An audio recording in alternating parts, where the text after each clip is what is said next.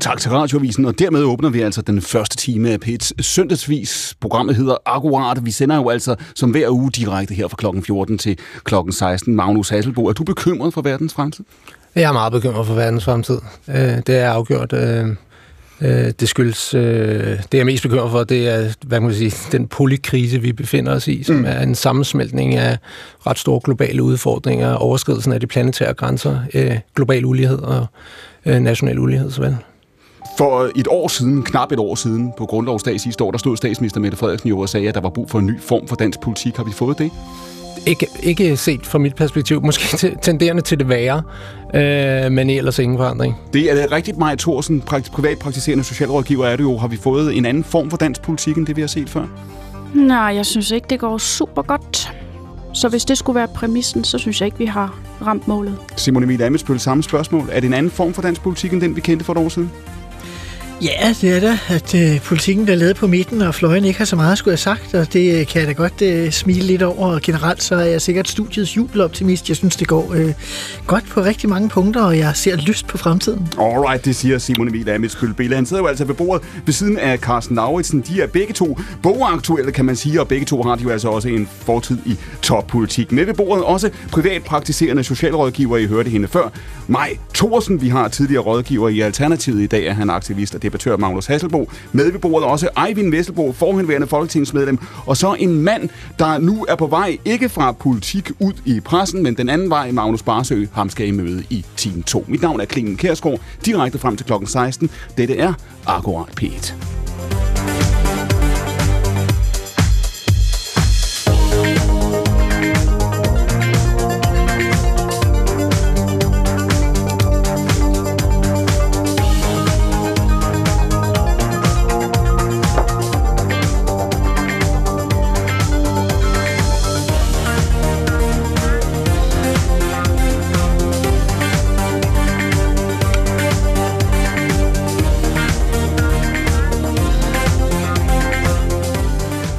i dag på denne her dag før grundlovsdag, der skal det jo altså handle om det danske folkestyre og det danske demokrati. Det kunne I måske også høre af gæstelisten før. Men vi starter lige med at kaste blikket ud i verden. I et interview med Wall Street Journal i går, der sagde præsident Zelensky, at Ukraine nu er tæt på at sætte den længe ventede offensiv ind. Ми дуже віримо в успіх. Я не знаю, скільки нам для цього знадобиться часу. Vi tror stærkt på, at vi vil vinde, sagde præsidenten, men vi ved ikke, hvor lang tid det vil tage. I USA, der er aftalen om gældsloftet mellem demokrater og republikanere, som vi diskuterede i sidste uge i mellemtiden, blevet virkelighed. Og landskabet forud for næste års præsidentvalg, det begynder at tegne sig. Hos republikanerne har syv kandidater meldt sig under fanerne. I løbet af de kommende dage, der forventer man at se flere formelle erklæringer fra folk, der altså fortæller, at de vil stille op. Og en af dem er efter sine Mike Pence. Han var jo altså Trumps vicepræsident. I går, der valgte han at kritisere blandt andre sin tidligere tidligere chef for deres holdning til Nordkorea og Rusland. I det interview med Fox News, der sagde Pence sådan her. But look, whether it's my former running mate or anyone else, no one should be praising uh, the dictator in North Korea or or praising uh, the, uh, the, the the leader of Russia who has launched uh, an unprovoked war of aggression in Ukraine. This is a time when we ought to make it clear to the world that we stand for freedom and we stand with those who stand for freedom. Vi skal ikke bare vise verden, at vi står for frihed, og vi altså holder fast på den, sagde Pence, men også, at vi står sammen med dem, der gør det samme. Simon Emil Amesbøl Bille, nu nævnte jeg jo før, at du er bogaktuel, ligesom din sidemand i dag, Carsten Lauritsen. Din bog hedder Insider og fortæller jo om en periode i dansk politik. Når du ser tilbage nu på den periode, hvor du var med til at træffe beslutninger, hvor du sad med ministerkontorerne i Folketingssalen, og så sammenligner med den verden, som vi har levet i de senere år. Først med coronakrisen, Simon Emil, og nu er jeg jo altså med halvandet års Ukraine-krig. Så der er jo nogen, der vil sige, at det er blevet en, en anden verden, og der er kommet en anden form for alvor ind i dansk politik. Er det rigtigt? Ja, det tror jeg, det er rigtigt, for det var det, jeg sad og tænkte på, mens du stillede spørgsmålet. Det var, at det, at det hele er øh, blevet mere øh, alvorligt og mere nærværende. Ikke? Altså, corona, krig i Europa på en helt anden måde, end vi havde forestillet os. Og øh, jeg sidder jo og glæder mig over, at der sidder en gammel koldkriger over i det hvide hus, og kan da være bekymret øh, for, øh, hvad det er, der kommer øh, fremadrettet. for da jeg udnævnte mig selv til at være jubeloptimisten mm. først, så er jeg jo jubeloptimist, fordi vi står sammen, også som Mike Pence sagde der, men man er da bekymret for, om Trump vender tilbage, og hvad pokker sker der så? Så du siger, hvorfor, hvad baserer du så, Simon Emil, din optimisme på egentlig? Jamen, jeg baserer min optimisme på, at hvis man ser på historien, så går, synes jeg generelt, det går fremad. Så kan det godt være, der kommer nogle tilbageslag. Demokratiet har overlevet fascisme og kommunisme, og vi har klaret vel på mange måder også den islamiske terrorisme, som vi var så bange for på et andet niveau for 20 år siden, end mm. vi er i dag. Øh, så hvorfor skulle vi ikke også klare øh, klimakrise og Putin? Men det slog mig, da jeg, da jeg lyttede til din bog, at du beskriver, den handler jo om vlak-regeringen, ikke at jeres egen tid ind i virkeligheden på vej ind i ministerkontorerne og på vej øh, øh, ud igen. At det var også en, en periode jo, hvor de dagsordner, der fyldte, var en anden form for dagsorden, åbenlyst før øh, corona, men åbenlyst også før Ukraines. Spørgsmålet er vel lidt apropos grundlovsdag i morgen. Apropos statsminister Mette Frederiksens besøg hos Joe Biden, også i morgen. Apropos de sidste år i dansk politik. Hvor meget kan man bruge de gamle regler til? Hvor meget kan man bruge dine erfaringer til at billedet af, hvordan dansk politik fungerede indtil for tre år siden? Jeg tror sådan set, man kan bruge dem til rigtig meget. Min bog øh, viser jo først og fremmest, øh, hvorfor dansk politik er, hvor det er i dag. Fordi det handler om, øh, hvordan vi ødelagde det borgerlige Danmark indefra. Når jeg siger vi, så er Venstre, øh, Liberale Alliance og Dansk Folkeparti. Når du siger vi, så siger du på Carsten Lauritsen og Eivind Vesselbo her, ikke? Nej, det, bare, vi har... nej, det, det var faktisk Nej, ikke jeg, det, jeg gjorde. Jeg blander mig ikke i det. Det, det, det var faktisk ikke det, jeg gjorde. Øh, men man kan sige, uden øh, den øh, valgperiode der fra 15 til 19, havde vi hverken haft Moderaterne, Danmarksdemokraterne osv. Vi havde ikke haft en regering over midten. Øh, så på den måde kan man lære noget af den bog. Man kan ikke lære særlig meget af den bog omkring øh, den øh, krisen omkring øh, Ukraine og, og krigen øh, med Putin, og hvordan skal vi øh, se på den nye verdensorden. Jeg var jo trods alt ikke udenrigsminister, men indrigsminister. Så meget vil du tage ansvaret for. Altså både Moderaterne vil du tage an, den nuværende regering, Danmarksdemokraterne, men Ukraine-krigen, der, der trækker du. Der sætter jeg alligevel grænsen for dem, der ikke har læst for, bogen. For, for hvad jeg man... synes, jeg har skyld, medskyld i. Carsten Ausen, lad mig, lad mig lige prøve at stille lidt det samme spørgsmål, fordi din, din bog har jo også karakter af en erindringsbog. Det er også en debatbog, men det er også en, en erindringsbog, der det går langsomt, hedder den. Vi vender tilbage til den om lidt. Men lige samme spørgsmål. Når vi har lyttet til statsministeren, faktisk også til Lars Løkke Rasmussen de senere år, så har vi jo hørt det her argument om at sige, at verden er en anden. Udfordringerne har en mere alvorlig karakter, og derfor må dansk politik forandres. Lad os lige sige, der er isoleret set med det argument. Er, er det rigtigt? Det er jo rigtigt, at øh, der er nogle helt andre dagsordner nu.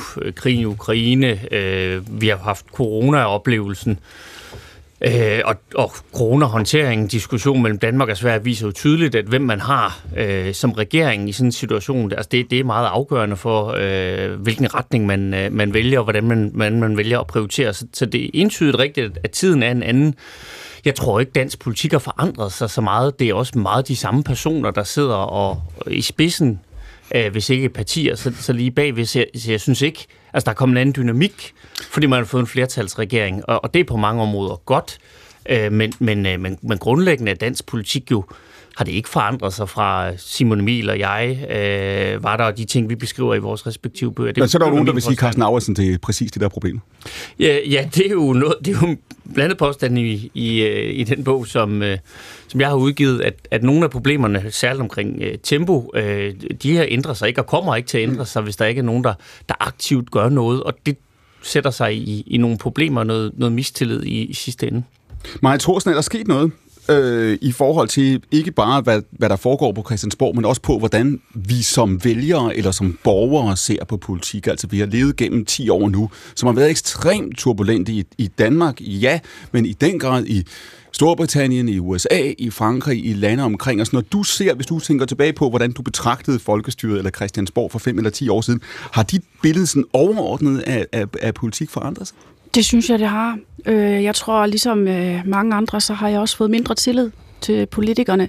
Det, det har jeg nu haft igennem længere tid, øh, også tilbage før corona. Jeg synes nu egentlig, det var flot klaret af Mette Frederiksen, den måde, vi kom igennem coronatiden på. Jeg, jeg var egentlig tryg ved hendes styring, men jeg synes jo også bagefter, vi har set nogle, blandt andet minkskandalen og så videre, hvor jeg tænker, hvad er det egentlig, der er foregået derinde? Og jeg har mistet til, at ja, hvad er det, de går og gemmer på?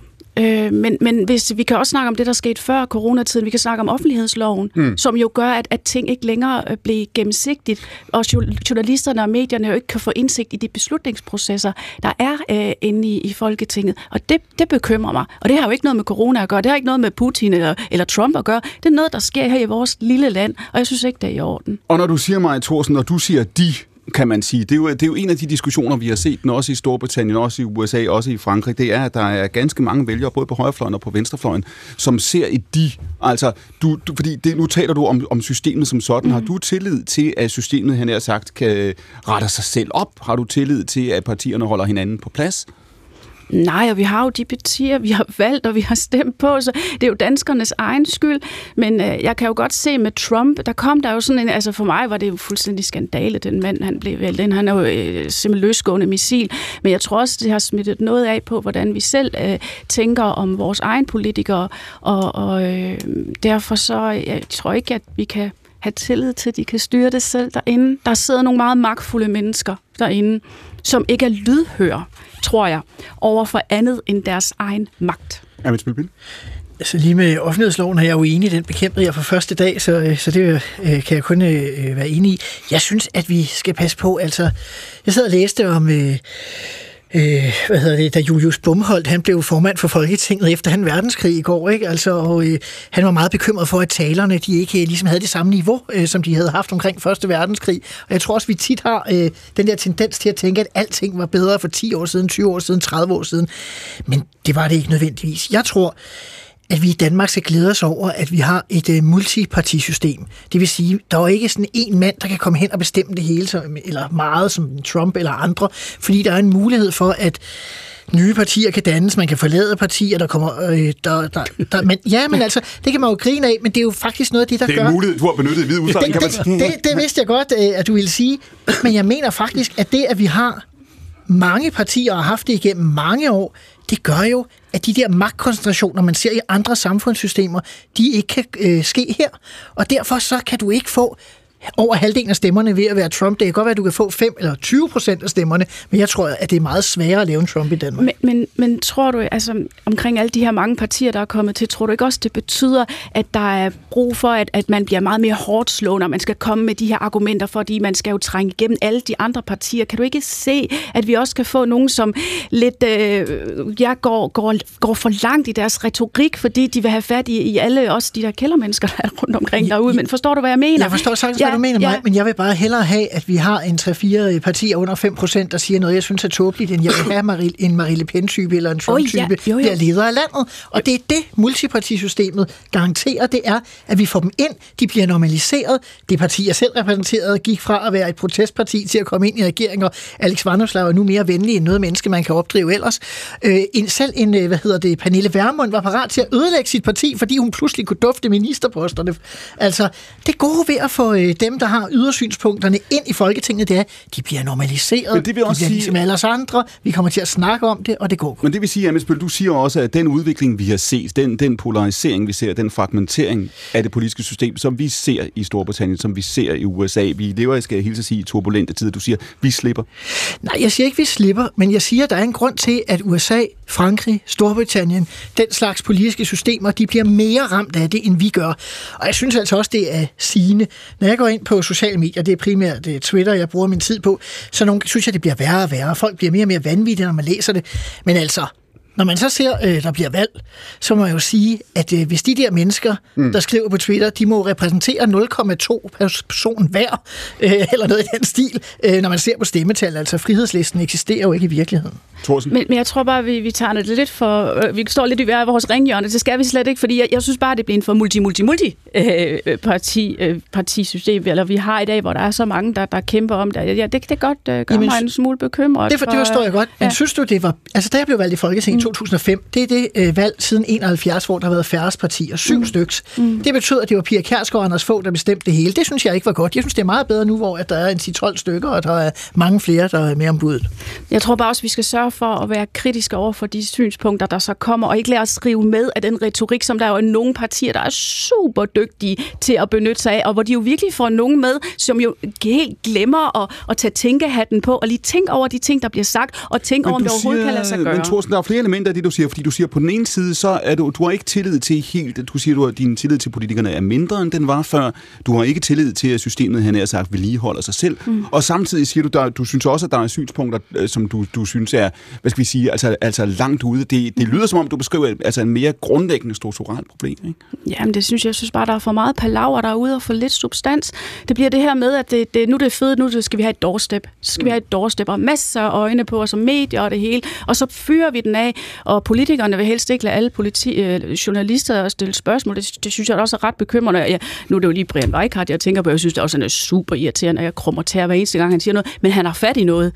Han er irriterende, men jeg synes også, han har fat i noget, når han bliver ved med at stille de her spørgsmål. Når, når du taler med folk, når du møder folk, har du et indtryk af, at den her... At fordi det, du beskriver nu, er der jo mange, der giver udtryk for. At, har du et indtryk af, at det er en bekymring eller en mistillid, der er bundet i, at man har en bestemt holdning, at man bor et bestemt sted i landet, eller nej? Du ryster på Nej, ja, nej det, her, det gør jeg, fordi jeg repræsenterer jo nok, hvad skal vi sige, de, de små i citationstegn i samfundet. Det er jo dem, jeg taler for, og de har i hvert fald øh, ikke tillid til, at politikerne har lyst til at gøre noget for dem, og der er jo heller ikke stemmer i dem det er der jo ikke, der er jo ikke stemmer i kontanthjælpsmodtagere. Det er der altså bare ikke. Nu sidder jeg godt nok med tre politikere her, men jeg ved ikke, om I vil imødegå det og, og være enige med mig. Men, men lad os bare være, det er den fornemmelse, borgerne har. Hmm. At de bliver ikke hørt, og de bliver ikke lyttet til, og de bliver også talt ned til, og det, det er simpelthen ikke i orden. Alright, ved siden af mig Thorsen med bord, der sidder Eivind Vesselbo, der jo også har en, en lang fortid, mange erfaringer fra dansk politik. Carsten Lauritsen, som vi hørte før, den nye bog, som er på gaden, hedder Lad det gå langsomt, Eivind. Og i går, der skrev du på øh, Facebook, da du så programmet omtalt, så sagde du, det er ikke det høje tempo i dansk politik, der er problemet. Tværtimod, hvad mener du med det? Jo, det er jo ikke et spørgsmål om, at det går hurtigt i Folketinget. Tværtimod, så mange af de ting, som øh, egentlig er vigtige for den danske befolkning, det går, det går, det går jo ikke hurtigt. Altså, øh, sagen er jo, at, øh, at Folketinget skal jo behandle øh, lovforslag, de fleste af dem tre gange. Mm. De bliver behandlet i, i, i, i udvalg, og det vil sige, at hvis man har nogle ting, som man gerne vil have, have med, så kan man jo i hvert fald stille spørgsmål til ministeren og få sagerne kørt igennem. Det, der er problemet ved at, øh, at sige, at, at det går for hurtigt, det er jo for det første, fordi man måske, så, så undskylder man måske lidt af, at man har været med til at vedtage noget, som ikke var særlig smart, fordi man ikke nåede, og det gik for hurtigt og så videre. Det, det andet er, at det, det, er jo, det er jo forkert, fordi det, det drejer sig om, det er jo, at, øh, at, at vi får noget handling, i stedet for, at, øh, at tingene bare bliver sendt i udvalg, øh, og, og, og, og at der ikke sker noget. Carsten Lausen? Det er det, jeg bare fundamentalt uenig i. Øhm, og det er jo også rimelig veldokumenteret, på de sidste 15 år, der tager det dobbelt så det tager halvdelen af tiden at få forhandlet et lovforslag, altså cirka 40 dage mod, mod tidligere 80, så det går stærkere med at få behandlet et lovforslag. Jeg tror, øh, grunden til, at der er nogle borgere, der sidder derude og ikke føler sig hørt, mistilliden vokser, er, at vi lever i en tid, hvor vores fælles referencerammer bliver færre og færre. Øhm, og, og derfor er det vigtigt at tage sig tid til at få inddraget folk og få forklaret, hvorfor man gør noget. Og når man gør det, det har jeg oplevet i hele min politiske karriere, og i øvrigt også øh, i, i min erhvervskarriere i øjeblikket, når man sætter sig ned og snakker med folk, tager sig tid, forklarer, hvorfor man gør det, man gør, mm. så er danskerne næsten øh, alle, jeg har mødt, ganske fornuftige. Man er ikke altid enig, man forstår det godt. Hmm. Og det er jo det, man taber i demokratiet, når det skal gå så forbandet hurtigt. Så, så jeg er fuldstændig uenig med Arjen Vesselbo, men vi behøver jo heller ikke være enige. Vesselbo. Det er jo ikke meningen. Nej, nej, men, men jeg, jeg gør det jo bare ud fra de erfaringer, jeg har. Øh, og jeg har jo oplevet, at det var muligt at få nogle gode debatter. Du har gået at få nogle debatter i, i udvalgene, muligt at få nogle debatter i, i, øh, i folketingssalen det var lidt svært at få nogle debatter i, i, i folketingsgruppen, fordi netop som du siger, påpeger der, og du er også inde på det selv i din bog, at det var måske godt, der var, hvis der var nogen, der sagde noget, som ikke altid var noget, de fik besked på, som de skulle sige fra ledelsen. Øh, men, men hvis man kunne få en debat i en folketingsgruppe, så kunne det være, at det kunne også tage lidt længere tid. Fordi det, der sker jo, det er, at hvis man sidder i et udvalg, og der kommer et lovforslag, som ja, for den regering, man er medlem af, og man får at vide, at du har bare at stemme for det der. Hmm. Så kan det godt være, at det går hurtigt, men så er det jo din skyld, blandt andet som gruppeformand, hvor du ikke har sørget for Du var jo gruppeformand, hvor du ikke har Ja, sørget ikke, for... ikke mens du var en del af folketingsgruppen. Hvorfor? Ikke mens du var en del af Nej, folketingsgruppen. netop, men du har været gruppeformand. Ja, ja. Nej, og, og, jeg, hvor, og hvor ved du så, hvad der er foregået i min tid som at, at nu gruppeformand? er det jo sådan, jeg har nogle gode gamle venner, som øh, jeg snakker Ja. med i folketidsgruppen. Ja. Og jeg, det er jo ikke for at anklage dig for Nej, noget. nej, nej, nej, jeg, men- sagde bare, jeg sagde bare, at som gruppeformand har man jo en forpligtelse til at høre de mennesker, som kommer i gruppen. Så du siger, øh, og du siger, Eivind, argumenter. du siger, Eivind, når, når Carsten Lauritsen, og han er jo ikke den eneste, der beskriver det her opskruede tempo, så siger du, hvis, hvis der er nogen, der oplever det, sidder med den oplevelse, så er det fordi, det er dem, der skal vi sige, forvalter magten på en måde, hvor jeg har sagt, de tager tiden ud af hænderne på sig selv. Jamen, det er jo, det er jo klart, altså, at, at, øh, at, at hvis man ikke vil høre på dem, som har et argument, som gør, at hvis der er et, lovforslag, der kommer op i, i, i folketidsgruppen, og der er en af medlemmerne, der siger, ved I hvad, det der, der er nogle fejl i det der, og i mm. øvrigt, så har det ikke nogen virkning, så siger så kunne det være, at en gruppeformand sagde, jamen det har vi drøftet det her, nu går vi videre til næste punkt. Lauritsen? Jamen, det er jo, altså, på, der er vi enige i, at det starter og begynder med politikerne selv. Det er, det er fuldstændig enig i. Det, det var mere, øh, at jeg tror, jeg har prøvet at praktisere min tid i politik, også som gruppeformand, og sige, når nogen vil have tid til noget, så tog vi det faktisk tid til det. Det, der er problemet ved det, er, selvom man er et stort parti, jeg var Mm. gruppeformand i Venstre, da Venstre var større, end man er nu, Det er så ikke en udfordring, man har længere, kan man så, sige. så det er jo været blevet lidt lettere. Øhm, øhm, så løber man ind i, at så er der bare nogle andre, der kører videre. Altså, og det er derfor min pointe i den bog, jeg har udgivet, mm. er jo, at der er noget systemisk. Der er noget strukturelt, Ja, og det- som man skal have løst, og det handler meget om hastighed. Og lad os lige prøve, jeg har lige holdt fast i, at der er, jo, der er jo flere, fordi din analyse er større end som så, ikke? men du siger, at det handler meget om hastigheden. Carsten Lauritsen, er det rigtigt at, at sige, at din oplevelse var, at jo tættere du kom på, på, på magten, jo tættere du kom på at være medlem af regeringen og blive medlem af regeringen, jo højere op du nåede, jo højere synes du, at tempoet gik? Ja. Det siger vel så også noget her, for det er jo i virkeligheden også det, der ligger i, i, i Vesselbo her, at man har, kan man sige, altså, altså en, jeg har sagt, en indre cirkel, hvor man oplever, at tingene går meget hurtigt, og så kan der være en ydre cirkel, hvor folketingsgrupperne sidder, hvor interesseorganisationerne sidder osv. og føler sig koblet af, og tingene går langsomt. Og, og det, Et, et sekund, øh, Lausen. Ja, jamen, altså det, det kan jo, jeg kan jo kun fortælle, hvordan jeg har oplevet det der, der hvor jeg har siddet, og jeg kan også sige, at når, når man er valgt i Folketinget øh, som et folketingsmedlem i en 47-mand stor folketingsgruppe i syv, hvor jeg startede, altså, øh, der, der sad jeg på mit kontor, der havde ikke så meget at lave, så selvfølgelig handler det om, at jo højere du bevæger dig op i hierarkiet, jo, jo mere Men er det ansvar, ikke- jo flere arbejdsopgaver får du, og det er det, jeg prøver Men- at, at beskrive. Men, men- men jeg, jeg tror ikke, Nej. altså jeg tror, det, det er et falsk billede, du tegner op, fordi der er bare nogle, der, der, er noget, der er noget forskning, der handler om, hvordan bruger folketingsmedlemmer deres tid. Mm. Og den viser entydigt, at man bruger væsentligt mere tid på at kommunikere end på parlamentarisk arbejde. Og det er en tendens, som man ser stigende. Der er også forskning, der viser, at det går væsentligt hurtigere med at få lovforslagene ekspederet.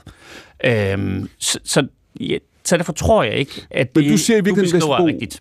du siger i virkeligheden, Vesselbo, før en ting er, at man kan sige, at lovforslag kan også være mange ting, ikke? og det kan have større eller mindre virkning. Du siger, Vesselbo, de ting, der betyder noget for borgerne, der føler mange borgere, at det går alt for langsomt. Jo, jeg har jo oplevet, at jeg har været ude og besøge nogle mennesker på øh, for eksempel et, et, et bosted for anbragte børn eller psykisk syge mennesker.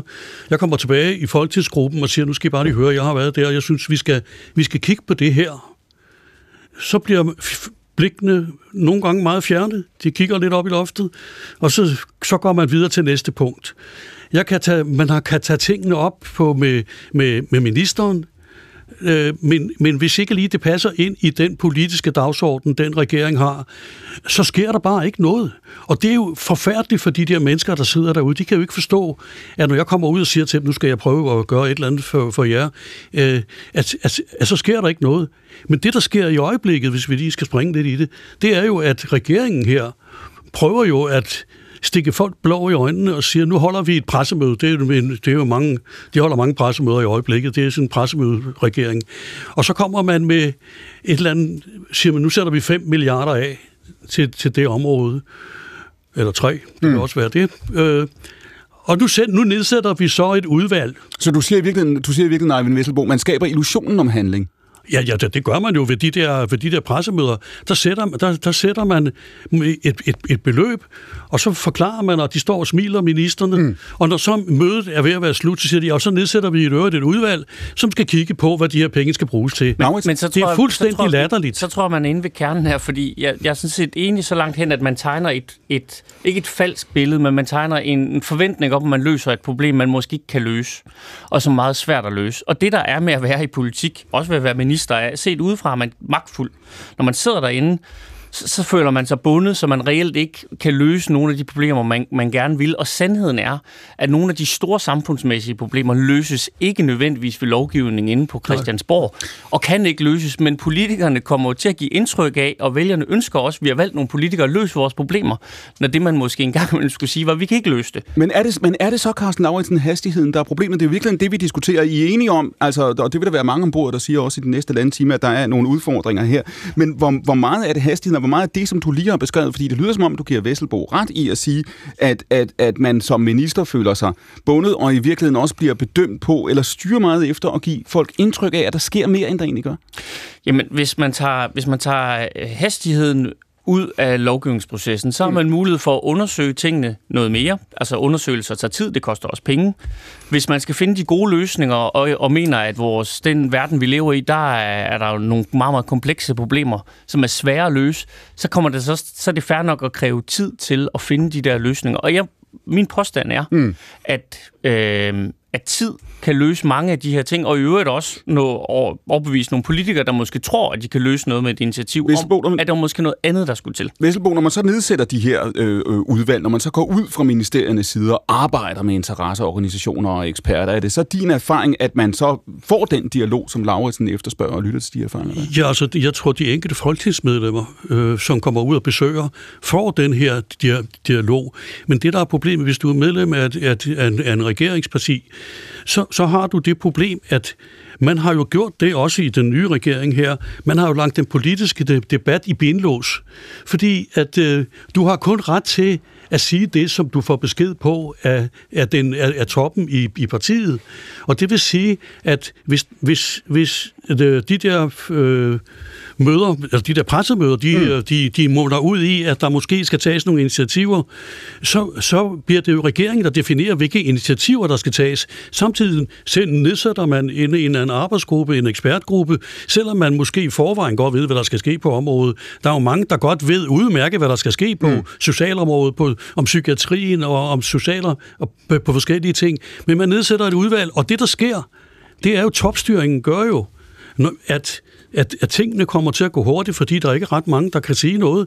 Og når man nedsætter det her udvalg, så har politikerne og især ministerne den mulighed at sige, jeg vil ikke udtale mig om den her sag, før det der udvalg øh, det har arbejdet mm. færdigt. Og det vil sige, at du har lukket debatten de næste to år. Er det også dit indtryk, Maja Thorsen?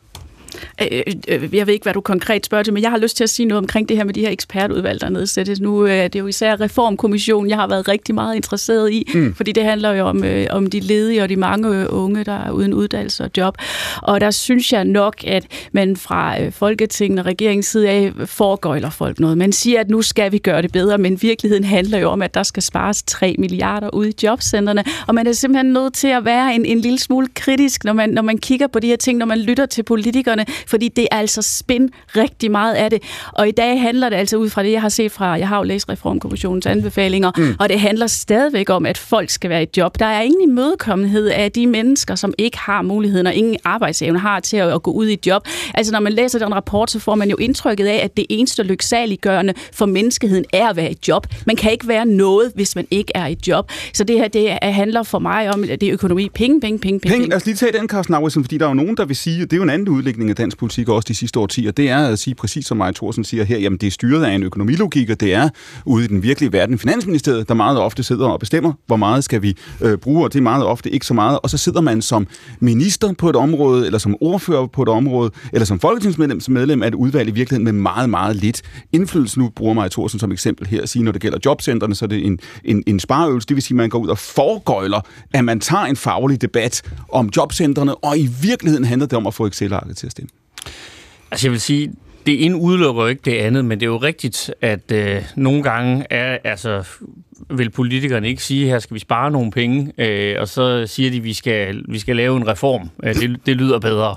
Men, men, øh, men øh, så, så jeg, altså jeg er stor tilhænger af, at man skal sige, hvad det er, man gør. Men mm. altså, det, der kan godt være forskellige hensyn, hvor man samtidig med, at man skal spare nogle penge, vil man også se, kan vi gøre det anderledes. Mm. Ude til privat erhvervsliv på de fleste virksomheder, gør man jo hele tiden ting bedre for at få en produktivitetsforbedring, og derfor er det jo fair nok at kræve, at det offentlige også, øh, også gør det samme. Så er der det der med pengene. Mm. Og, og det er jo rigtigt, at, øh, at Finansministeriet øh, har stor indflydelse, og det er jo fordi, vi har politikerne har besluttet en budgetlov, øh, og fordi øh, vi i Danmark ikke skal bruge flere penge, end vi tjener. Øh, hvis vi, det kan man jo godt vælge at gøre, men, men det har jo sådan nogle negative konsekvenser der. Det er jo et politisk valg, øh, hvor meget øh, magt det økonomiske ministerium skal have, og hvor stor overskud man skal. Det, det er jo et, et, et politisk beslutning for hver tid siddende regering. Ja, altså man må ikke misforstå mig, fordi selvfølgelig mener jeg også, der kan spares ude i jobcenterne. Det er et vanvittigt byråkrati, vi har derude, så selvfølgelig skal der også spares. Altså det, den tænker jeg. Men, øh, men, men det bare- bliver bare meget ensidigt, tror jeg, at man kun kigger på budgetterne. Fordi hvis man kigger på den arbejdsgruppe, der nu er nedsat, som skal komme med, med anbefalinger til politikerne, som får et år til at arbejde på det, så sidder der seks medlemmer. Det er fire økonomer, og så er det to chefrepræsentanter ude fra kommunerne. I skal, man skal simpelthen ikke bilde mig ind, at det så er et socialfagligt hensyn, der skal tages. Og så ved jeg godt, der er en følgegruppe mm. med med Dansk Socialrådgiverforening og Rådet for Socialt Udsatte. Men hvorfor pokker sidder de mennesker ikke med inde ved, ved hovedbordet? Det er fordi, de forstår ikke, hvad de der penge handler om. De kan blive nede i den der følgegruppe, og så øh, har vi de rigtige eksperter, som sidder i hovedgruppen, hvor det handler om pengene. Lauritsen? Det prikker altså til mig. Altså, jeg, jeg, jeg må være ærlig indrømme, det er så et privilegie, jeg har. Jeg, jeg aner ikke noget om sammensætningen af det ekspertudvalg eller, eller andre. Jeg kan sige noget om på transportområdet. Men, men, men, er så man siger, men, så man, oh, jeg stopper lige her, fordi men, Carsten Auritsen, som de siger i organisationsteorien, where you stand depends on where you sit. Og der kan man sige, at Eivind Vesselbo, der har været ordfører for socialområdet, Maja Villersen, men undskyld, Maja, Maja Thorsen, som i dag er privatpraktiserende øh, øh, socialrådgiver, og, og du øh, og Simone Emil Amitsbøl Bille her ved bordet, I taler fra jeres egen erfaring. I taler fra, som det, det du hører mig, Thorsen sige, og jeg, jeg kan love dig, man hører enslydende udlægninger fra alle mulige fagområder, det er, at folk øh, opstød, oplever, at den faglige ekspertise ikke bliver inddraget, fordi, som Thorsen siger, at man på Christiansborg sidder med et økonomimål, der er det er virkelig resultat, man fokuserer på.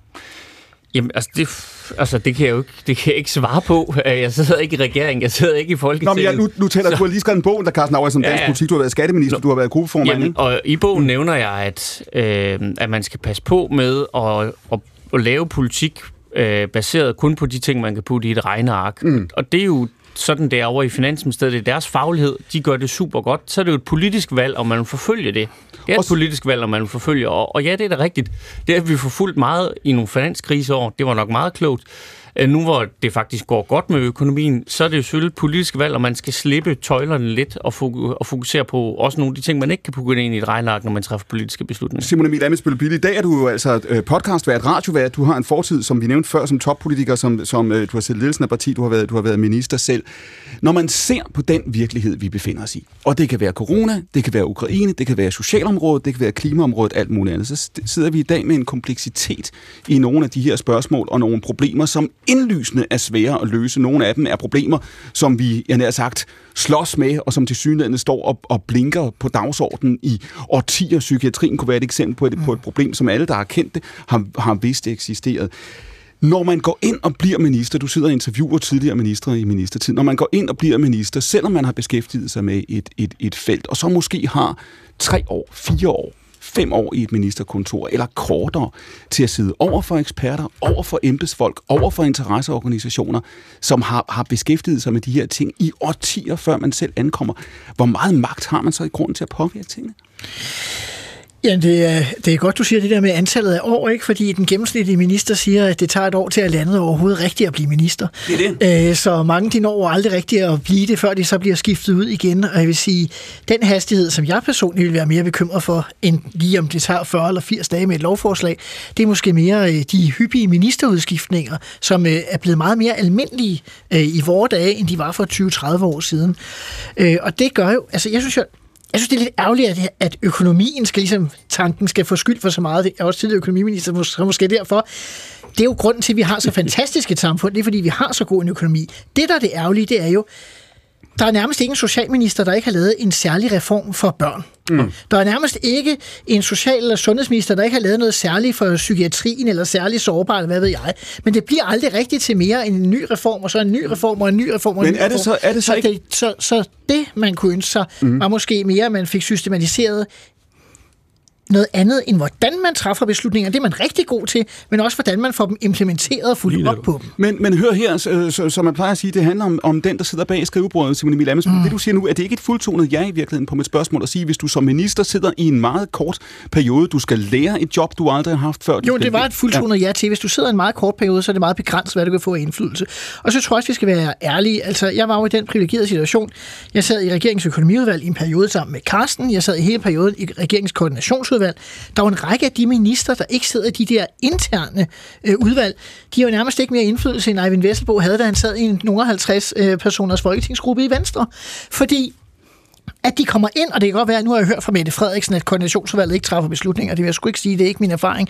Altså, så kommer der en eller anden stakkels minister ind, der har et andet projekt, og så sidder der nogen, der måske knap nok har læst papirerne og siger, ah, det der, der står på side 2, fordi jeg har læst de første to sider, øh, det lyder pommeren til, så det må, det må laves om, og, og det, det må også, vi se en anden gang. Og det, altså, også, og det vil også være rigtigt at sige, Simon Emil Amensbøl Bille, for dem, der ikke har, har, har, har læst din bog, hvis der er nogen, der tror, at en dansk regering, det var så Vlak-regeringen, du skriver om, hvis der er nogen, der tror, at en dansk regering fungerer øh, som sådan øh, øh et meget demokratisk inddragende øh, øh, plenumforetagende, hvor man samler sig og, og har meget åbne diskussioner om, hvor man skal bevæge sig hen, hvad regeringens retning er, hvad regeringens projekt er, så det er ikke helt sådan, som virkeligheden ser ud. Sådan opfatter det ikke, og jeg har jo fået at vide, at den bog, jeg har skrevet om Vlak-regeringen, jeg har fået at vide af en del ministre, der har siddet i Torning-regeringen, at man kunne have skrevet den samme bog om ja. Torning-regeringene, som, man har skrevet, som jeg har skrevet om Vlak-regeringen. Øh, man kan jo sige, at, øh, at, at vi har de facto øh, et system som det engelske, hvor man har en, en regering og så et indre kabinet, mm. men det taler vi bare ikke så meget om. Man har gjort det lidt mere, den her regering, ved at sige, at der er en regeringsledelse. Mm. Men det tror jeg, man skulle være meget mere ærlig om, så folk også forstår, hvordan Ej, men Vestbo, ja, under corona og, og, og selvfølgelig de sidste halvandet to år, man skal ikke øh, gå ret langt ud på de sociale medier for at konstatere det. Der er der jo præcis, som mit spil Bill siger, kommer en helt anden opmærksomhed på det her. Ikke? Men man, man omtaler Mette Frederiksen, vi diskuterer hende som en meget magtfuld statsminister, der ikke er bange for at bruge magten. Det siger hun sådan set også selv. Der er jo dem, der vil sige, hør her, det her det har været en gradvis udvikling over en, en meget lang periode. Vi har set et, et statsministerium, et finansministerium, som er blevet, altså, altså gradvist fylder mere og mere. Var det også din erfaring? Jo, vi, vi diskuterede jo også tidligere, at at, at vi var enige om, at verden har, er, er, er, er blevet en anden. Mm. Det er rigtigt, verden er blevet en anden. Men det behøver jo ikke at betyde, at man på baggrund af de kriser, der har været, fordi man har jo bare nævnt kriser hele tiden, mm. øh, for ligesom at få folk til at øh, få den der krisestemning. Men, men det, jeg oplever, det er, at vi har fået en, en flertalsregering, som helt klart øh, øh, laver en politisk kynisme, som er ud over alt, hvad jeg har oplevet tidligere. De er en, det er en det er en flertalsregering, som siger, vi er en flertalsregering, vi kan gøre, hvad vi har lyst til. Og det er jo ikke noget bare, jeg slynger ud, fordi ministerne, de er stolte over det selv. De siger, at vi, ja, vi laver nogle meget ubehagelige forslag, vi laver nogle, der er upopulære, men det er, fordi vi er modige, og fordi det er nødvendigt. Mm. Og derefter så siger de, vi har jo mange af de der ubehagelige forslag liggende i skuffen. Og hvem, hvem er det, de der ubehagelige forslag rammer? De rammer de udsatte grupper. Det rammer, og nu er de så oven i købet også begyndt at ramme dem, der ikke er de udsatte grupper, men, men, men for eksempel laver om på Arne-pensionen og, den, og, den, den, den, øh, øh og socialpensionen. Og det, det vil sige, at at, at det, der har, det, der har fostret denne her, eller det, der er kommet ud af den her flertalsregering, det er en politisk kynisme, som rammer store dele af den danske befolkning, fordi de er så stolte. Men der vil jeg godt lige spørge, er det, er det, er det modigt? at, at, at lave upopulære øh, forslag, som rammer de udsatte? Er det modigt at lave øh, øh, øh modige forslag, som, som rammer øh, de, de nedslidte? Er det muligt at lave udvalg som skal sidde i to år, uden at regeringen tager en beslutning om, hvad der skal ske. Og der siger du, Eivind Vesselbo, den her regering, du siger, den, den, den handler på baggrund af en, en kynisk vurdering, og bidrager dermed også til kynisme. Ja, fordi de, Jamen, det er klart, at, øh, at, at noget af det, der kommer ud af det her, det er jo det, både den retorik, der er, mm. den, den, bliver, den, den bliver ikke særlig rar, fordi den går ud over alle de grupper, som regeringen nævner, man vil gøre noget ja, altså, det, den, Jeg tror, det mest øh, kritiserede, den her regering har lavet, det er at afskaffe stor bededag. Det rammer øh, ikke dem, der står uden for arbejdsmarkedet. Det rammer alle dem, der er på arbejdsmarkedet. Og det kan man høre forskellige holdninger til. Det øger arbejdsudbud. Det har regeringen ærligt sagt. Det er det, vi vil.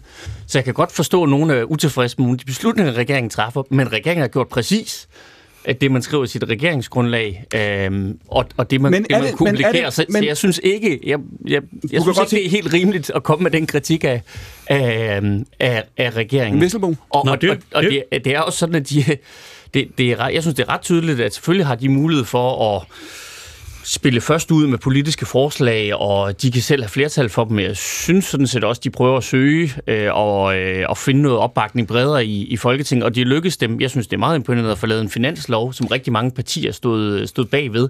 Så altså, hvis, hvis oppositionen var meget utilfreds, så ville de ikke gå sammen og lave en, Vesselmo? en finanslov med regeringen. Jo, jo, men den, den finanslov, der, der, der, der blev lavet, den blev jo lavet, og, og Nikolaj Vammen, som jeg i øvrigt har stor sympati for, øh, fik den her på plads og sagde, at det er en meget snæver, det er en meget, vi skal spare og så videre. Og to dage efter, der faldt der lige 16 milliarder lige i lommerne på ham. Og det vil sige, at de penge, som man kunne have forhandlet til blandt andet de udsatte grupper, til psykiatrien, til løn til, til sundhedspersonalet, de kunne jo have været med i den, fin, den, den, den, den finanslov. Og det man gør, det er, at man Og nu foregår... er det finansloven for jo, men- 23, så altså, det, det kunne de altså ikke. Det bliver bare nødt til at sige. Det kunne de her. ikke. De Jamen, kunne være med næste år, men de, De her. de kan ikke Amen være med i år. værsgo. Jamen, øh, Lauritsen tager jo nærmest øh, ordene ud af munden på mig, der skal jo forhandles finanslov igen til efteråret, og der findes de penge jo. Altså, Yes. det, altså, det er jo ikke sådan, at pengene bare er væk, fordi... Det ved man jeg godt. Hvis der er to, der står sammen om at forsvare Mette Frederiksen, så er det Amitsbøl. det, det, dog ikke siddende på mig. Meget øh, må du beskylde mig for. Men jeg synes bare, at... Altså, jeg ved ikke, altså I må da have oplevet en meget mere driftig regering, end jeg har. Fordi jeg synes, da, det mest overraskende i den her regering, det er, at der ikke sker noget som helst. Altså, I fortæller om alle de frygtelige ting, der sker. Altså, jeg synes da ikke, der er sket noget. Altså, hvad er der overhovedet sket? Øh, jeg havde da troet, at man ville have set et reformprogram af den anden verden blive skyllet ud over danskerne, når den her flertalsregering, den øh, kom på banen. Så øh, som sådan en øh, moderat, øh, ikke i bogstavelig forstand, øh, men... Øh, altså moderat med lille M. Ja, med Ja, lille M. Øh, øh, moderat øh, reformvælgertype, så er jeg da forløbig dybt skuffet over det indholdsmæssige. De laver ikke noget. Nej, men der, så kan man så sige, at du er ikke enig med Carsten Lauritsen i, at det går for hurtigt. Øh, det, bliver Carsten på Lauritsen siger, reformdagsordenen Ja, men det, går, det går for hurtigt, men nu, er- nu er I jo enige i Og to. nu er vi altså heller ikke inviteret til at repræsentere en anden blok. Nej, det ved jeg godt. Ved bordet, mine damer og herrer, vi det var diskuterer, vi diskuterer, hvis nogen skulle være i tvivl tilstand i dansk politik. Det gør vi jo altså i det her, der næsten er en grundlovsudgave af P1's nyhedsmagasin Akkurat. Vi sender jo altså som hver uge direkte fra nyhedshuset her fra kl. 14 til kl. 16. Ved bordet sidder to bogaktuelle forhenværende toppolitikere Carsten Lauritsen og Simon Emil Amitsbøl. Magnus Barsø gør selskab i team 2. Eivind Vesselbo, forhenværende folketingsmedlem for Venstre, er med os ved bordet nu. Maj Thorsen, privatpraktiserende socialrådgiver, er med os hele vejen igennem. Og i team 2 skal I også høre fra Magnus Hasselbo, der jo altså er tidligere rådgiver i Alternativet. I dag er han aktivist og debattør. Direkte, mine damer her frem til klokken 16. Det er akkurat. Mit navn er Clement Kærsgaard.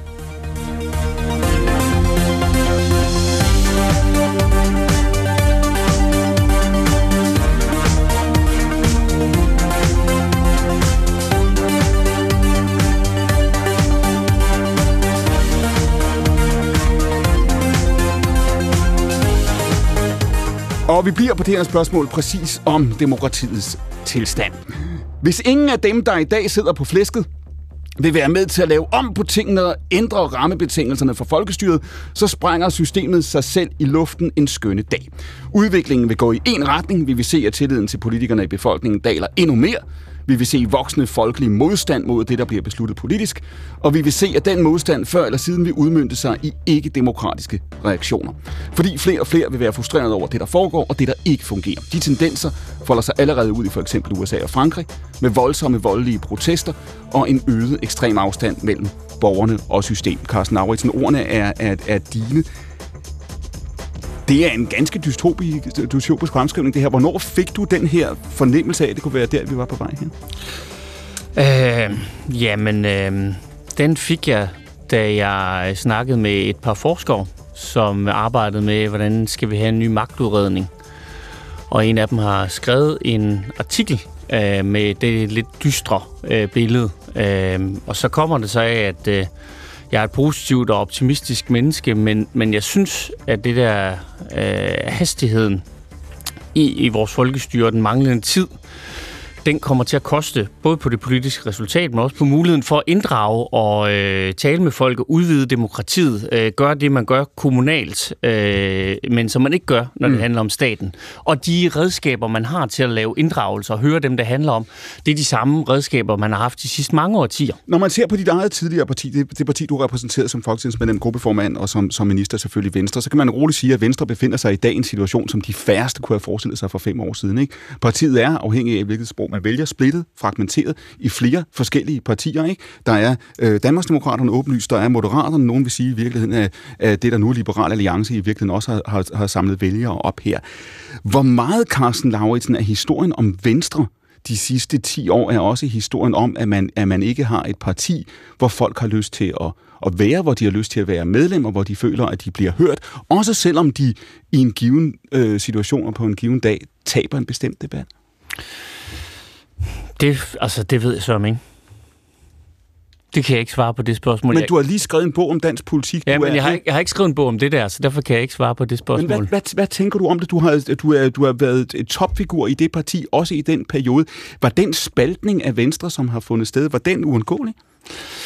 Det ved jeg ikke. Jeg tror, der er mange årsager til det, og det er jo noget, det jeg har valgt ikke at berøre i min bog, personlige relationer, øh, for, altså øh, manglende kemi, øh, tilfældigheder. Øh, så, så altså, det, det, det, det, det, at, at noget, det, at Venstre er blevet til flere partier, det tror jeg øh, mere, man kan henføre til nogle enkeltpersoner og til og nogle tilfældigheder, øh, end til noget systemisk, hvis jeg skal være helt ærlig. Men der er dog en pointe i, at alle øh, partier er udfordret på, at partidemokratiet jo... Øh, ikke så stærkt længere, fordi at der ikke er så mange, der ønsker at være medlem men, af at, politiske partier. Men, og dem, der er medlem af politiske partier, inklusive Venstre, får en højere og højere gennemsnitsalder. Og, og det er jo en udfordring, for vores demokrati er bygget på, at der er rigtig meget magt i partidemokratiet. Mm. Øh, og det skal være en balance til, til vælgernes magt og det repræsentative men, demokrati. Men er, er du sikker på, Carsten Lauritsen, det er jo et spørgsmål om årsag og effekt her, er du sikker på, at det er personlig kemi og, og personlige relationer, magtkamp, hvad det nu kan være, der fører til, der fører til splittelsen af, af Venstre, spaltning af Venstre, kan man sige, i hvert fald øh, øh, tre partier PT. Hvor meget kan det handle om noget andet? Hvor meget kan det handle om, at nogle af de vælgere, der ser sig selv i Inger Støjberg, eller som ser sig selv i dag, Lars Løkke Rasmussen, har, har ikke følt, at man har haft præcis det, du lige har beskrevet, har ikke følt, at man har haft et parti, der indad til har fungeret, hvor man har kunne rumme de her holdninger, eller have en samtale, hvor folk har følt sig hørt? Jamen, jeg, det, det, jeg kan simpelthen ikke svare på det spørgsmål, for det er ikke det, min bog handler om. Jeg vil meget gerne svare på alle mulige andre ting, men jeg har jo det, jeg er jo ikke politiker længere, jeg har det privilegie, at du kan stille mig alle de spørgsmål, du har lyst til, og hvis jeg ikke kan give et godt svar, så lader jeg være med at svare, så det kan jeg ikke svare på.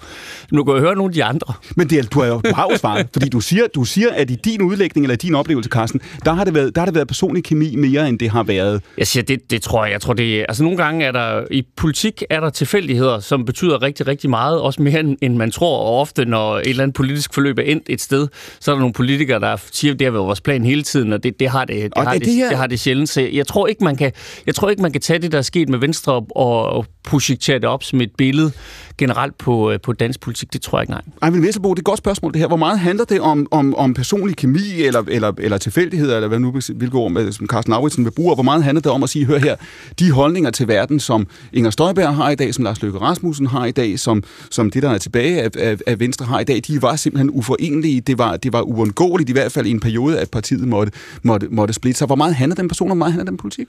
Jo, det er klart, at det handler jo om politik. Noget af det.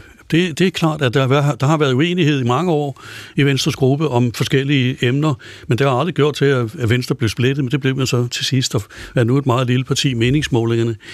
Men, men, men det mener jeg kun er den ene fli af det, nemlig der, at der er nogle politiske uenigheder. Jeg mener, hele, hele den politiske struktur med den hierarkiske opbygning af, af, af det politiske system, der gør, at at, at, at, man, at, man, at man ligesom, når man kommer ind og er medlem af et parti, så ender man nærmest som en, en elev i første klasse, som skal have at vide, hvad man skal gøre, øh, fordi der er nogle andre, der bestemmer over dig. Det er ubehageligt, og det er ikke rart at være og melde sig ind i et parti. Jeg tror, der er mange, der gerne vil melde sig ind i, i Venstre og i de andre part, politiske partier, men de gider ikke sidde som sådan nogle små børn, der skal have at vide, hvad der skal ske, og, og, og, og, og hvad de skal mene. Og, og det er der, jeg siger, nu, nu er der mange, der siger, jamen der er altså meget travlt i Folketinget. Mm. Der er, altså jeg mener, folketingsmedlemmer er rimelig privilegeret, det må man nok også sige. Men er det, er det stressende med alt den lovforslag? Nej, det er stressende, at du ikke kan få lov til som folketingsmedlem, eller som medlem af parti, at mene det, du selv mener. Fordi du bliver, du bliver, det bliver simpelthen lukket ned, og du bliver benlåst i dine politiske holdninger, fordi du skal følge øh, den, den politik, som du får at vide, du skal. Men, men jamen, jeg, jeg kan sige, det Venstre, jeg har været en del af, der har vi haft øh, gruppemøder, der har vi haft mange af, der har vi drøftet, hvad vi skulle mene, og så er det jo meget, meget sjældent, man stemmer, og så bliver der fristlagt en linje, og, den, og det er jo så forventningen, at man kan sige, hvad man har lyst til inde i gruppeværelset, og når vi lægger en linje, det, det partiet mener, så kan vi jo ikke have 48 forskellige holdninger bagefter. Altså, så kan vi jo ikke, så fører det jo ingen steder. Og så det må være fair nok, at et parti øh, i sin folketingsgruppe eller finder ud af, hvad mener vi om en sag, og, og så alligevel... er der en ordfører, der repræsenterer den her sag.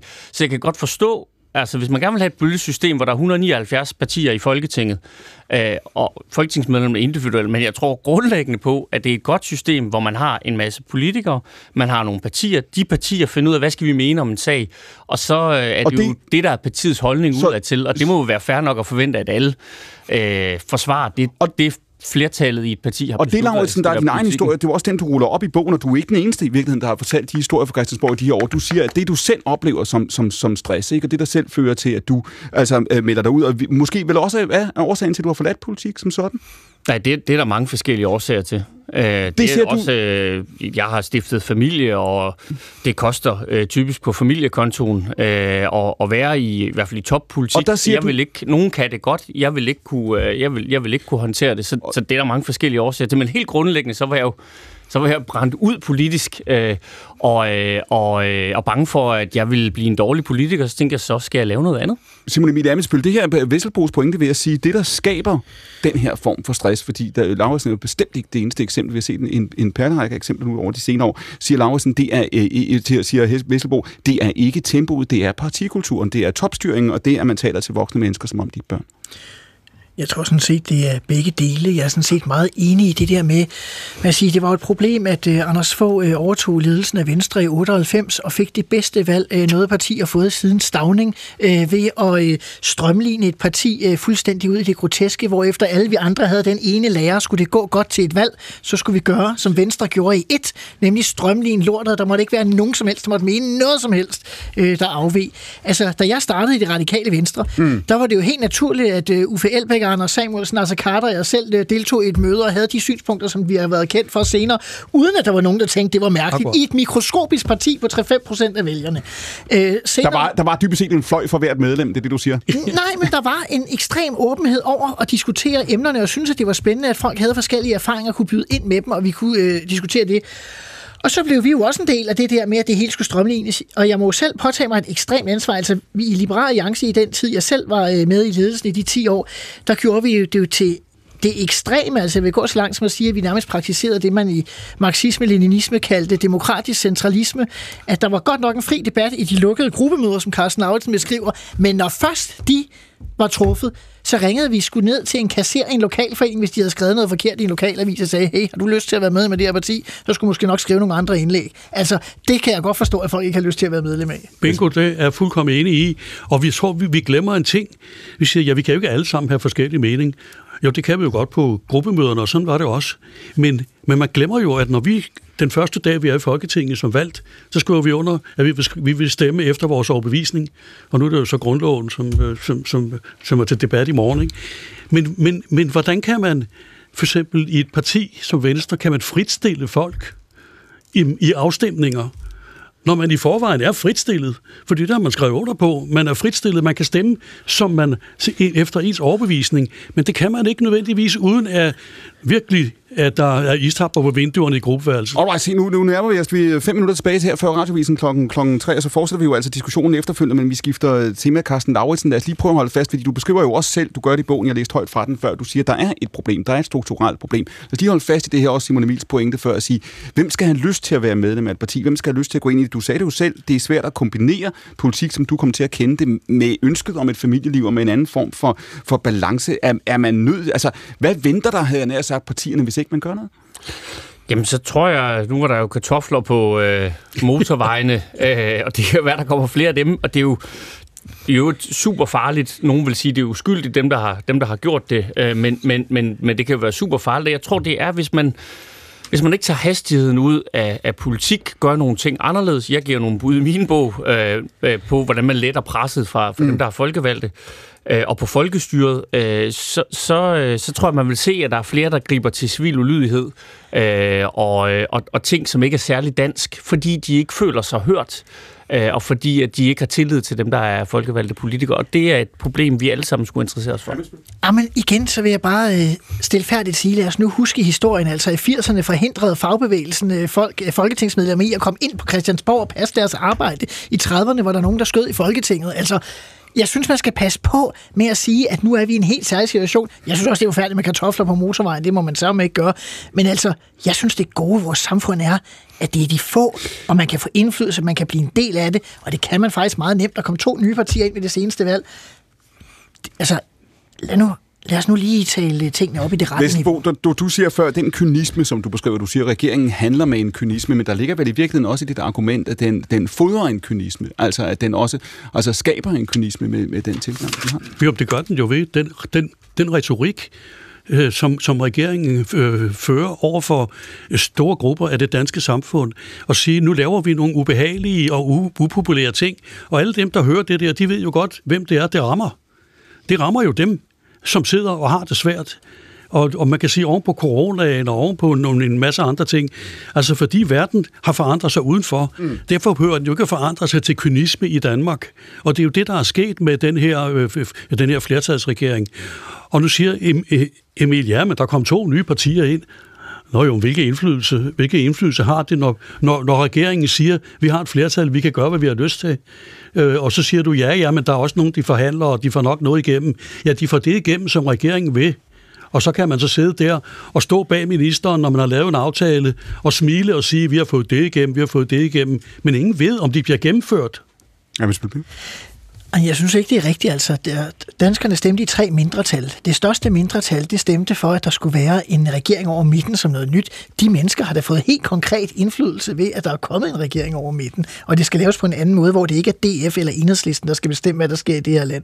Det synes jeg er positivt, og det må der også være andre end mig, der har, har ment, øh, når man ser på valgresultatet. der, der var jo ingen, der stemte for, at man skulle have en, en regering, som var kynisk Jamen, i sin politik. Jeg, jeg, jeg forstår slet ikke, at du... tager... altså, jeg havde aldrig troet, at jeg skulle være Mette Frederiksens defensor, men at sige, at regeringen er kynisk, når den stort set ikke har lavet noget siden den trådte til i december, det giver jo ingen mening. Øh, den, den, har, der, den har der lavet en lang række forslag, ja. som, som så er i gang med at blive... Øh, som skal blive... sikre, at Danmark også i fremtiden er det de rigeste samfund, så vi har råd til at føre en ordentlig socialpolitik til gang for de svageste. Jo, det er det argumentet er, men det er ikke det, det bliver. Det, skal det, det, det, det bliver det, ellers så vender vi tilbage til politik. Så vender vi tilbage til det. Det bliver det sidste ord fra Eivind Messelbo. Han gjorde selskab her i den her time. Vi bor sammen med Carsten Lauritsen og Simon Emil Amitsbøl. Begge to er de jo altså ikke bare forhåndværende toppolitikere, men også bogaktuelle. Lad det gå langsomt, hedder Carsten Lauritsens bog, som du er ved at, at indlæse, Carsten. Er det rigtigt? I morgen skal jeg indlæse den, så den det, er ikke blevet indlæst. Du når det ikke på en enkelt dag, det ved du godt, ikke? Nej, jeg, øh, Hvordan har, hvordan har forladet at du skulle have fået en anden til det? Det ved du godt, ikke? ja, men altså, man træffer så mange beslutninger. Hvad, Simon Emil, hvor lang tid tog det dig at indlæse din bog? Cirka et døgn. Er det rigtigt? Ja. Hvor mange timer brugte du på det? På et døgn, er det, det rigtigt? Nej, nej, altså 24 bog. timer. Altså, ja, ja, ja, men du får delt ud over, hvor langt... Altså, Seks gange. Okay, ikke i et stræk, Ej, trods alt. Nej, nej, Så det hører nej. sidste sider, ja.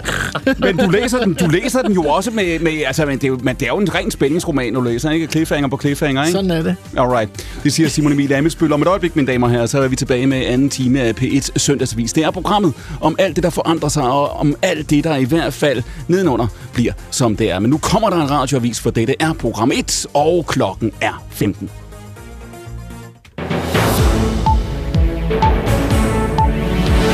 Manden, der er tiltalt for skyderiet i Fils, talte med op til 13 forskellige behandlere i psykiatrien på et halvt år. Det viser en optælling, som overlæge og professor i psykiatri ved Københavns Universitet, Merete Nordentoft, har lavet til Dagbladet Politikken på baggrund af mandens journaler.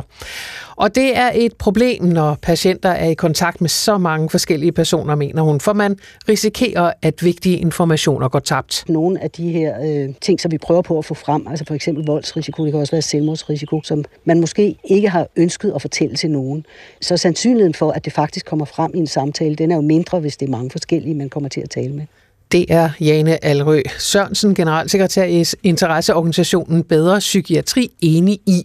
For selvom behandlerne fører journal, så vil patienterne stadig føle, at de skal starte forfra, hver gang de skal tale med en ny. Og skulle sidde og blotte sig og fortælle sig, øh, en fremmed menneske om, hvordan man har det, det kan være ganske vanskeligt. Og derfor så er det faktisk afgørende, at vi får skabt modeller, hvor at der er mere kontinuitet i øh, behandlergruppen. I dag mødes NATO's generalsekretær Jens Stoltenberg med præsident Erdogan i Tyrkiet. Formålet med mødet er, at Stoltenberg vil lægge pres på Tyrkiet for at opnå tyrkernes accept af, at Sverige bliver medlem af Forsvarsalliancen. Som medlem af NATO har Tyrkiet vetoret. Erdogan har flere gange beskyldt Sverige for at huse terrormistænkte, som Tyrkiet kræver udleveret. Spørgsmålet om Sveriges NATO-medlemskab har været brugt i den netop overståede præsidentvalgkamp, og Nana Mu Steffensen, DR's mellemøstkorrespondent, vurderer, at Erdogan med et veloverstået valg bag sig ikke har råd til at lade forholdet til USA og de europæiske lande fryse helt til. Tyrkiets økonomi er svært presset, og landet har brug for, at vestlige investorer igen får mere tillid til det tyrkiske marked. Og det får de blandt andet, når der er mere ro på i forholdet mellem Tyrkiet og Vesten. Ulve har ikke mistet deres skyhed over for mennesker, det konkluderer Miljøstyrelsen, som med hjælp fra en GPS-mærkning har fulgt en hanulvs færden. Den unge ulv, der er født på det militære øvelsesterræn Boris Hede øst for Skjern, har i perioden mellem december sidste år og marts i år opholdt sig 70 procent af tiden på arealer, der betegnes som natur. 21 procent af tiden befandt den sig i skov, mens den brugte 5 procent af sin tid på landbrugsarealer. Den bevægede sig slet ikke ind i bygge, bebyggede områder. Den undgår mennesker og opholder sig i naturen, hvor den har et solidt naturligt fødegrundlag, siger Miljøministeriets ulvemedarbejder Lasse Jensen. Tørt og solrigt, men i den vestlige del af landet kan det nogle steder være skyde. Skyerne forsvinder dog efterhånden. Vinden bliver svag til jævn, og temperaturerne vil ligge mellem 15 og 22 grader. Tak til Radio. Jeg hørte kun anden halvdel af den der nyhed om den ulv. Det synes jeg var stærkt bekymrende. Vi må tjekke, hvad, hvad første halvdel af nyheden var. Nå, Magnus Barsø, du har taget plads over for mig øh, her ved bordet. Du skal være politiker. Ja, jeg forsøger i hvert fald. Du skal forsøge at, at, blive kandidat til Europaparlamentet for Socialdemokratiet. Hvor længe har den beslutning været undervejs? Uh, altså, jeg har, tumlet, jeg har tumlet lidt med spørgsmålet om, om, hvor længe jeg egentlig kunne holde mig selv ud, uh, kan man sige. Altså, jeg synes, jeg begyndte at være sådan en karikatur på mig selv ved at stå i debatprogrammer, blandt andet hos dig, mm. uh, Clemens, og skælde ud over socialdemokrater og andre venstreorienterede, også borgerlige, selvfølgelig. Uh, så du tænkte, i stedet for at være en karikatur på en socialdemokrat, vil du blive en rigtig socialdemokrat? Ja, så, altså, hvis man gerne vil ændre noget... Hvordan kan man se forskel i grunden? ja, det, det, det ved jeg ikke, altså... Uh, men men uh, jeg, hvor meget, hvor meget indflydelse har man ved at stå der og råbe efterhånden? Jeg, jeg må nok indrømme, at det, der har man måske ikke så meget. Øhm, og så prøver jeg så ligesom at tage den anden vej og, og, og melde mig ind. Og som jeg også siger til, til, til de socialdemokrater, der sådan lige tvivler lidt på mig, så siger jeg, at det er jo anden gang, mm. jeg melder mig ind i Socialdemokratiet. Jeg meldte, meldte mig jo ind, da jeg var DSU, da jeg var ung. Ja. Øh, og jeg lover ikke at melde mig ud igen. Så det er ligesom et skridt, okay, man, så man, du har det er taget... ligesom et skridt, man tager, og så, så, så, så går man ikke tilbage, tror jeg. Det går kun en vej? Ja, yeah, lad os nu se. Det siger Magnus Barsø, forhåndværende jo altså redaktør på Politiken blandt andet. Han er jo altså, som vi kan forstå, gået ind i politik. Ved bordet sidder han sammen med Carsten Lauritsen, Simon Emil Amitsbøl, mig, Thorsen, Magnus Hasselbo. De er altså mine gæster her i anden time af Akkurat, som er P1 Søndagsavis, et nyhedsmagasin. Om ugens nyheder kan man sige, men om tidens nyheder vil nok være mere præcist. Mit navn er Clemen Kærsgaard.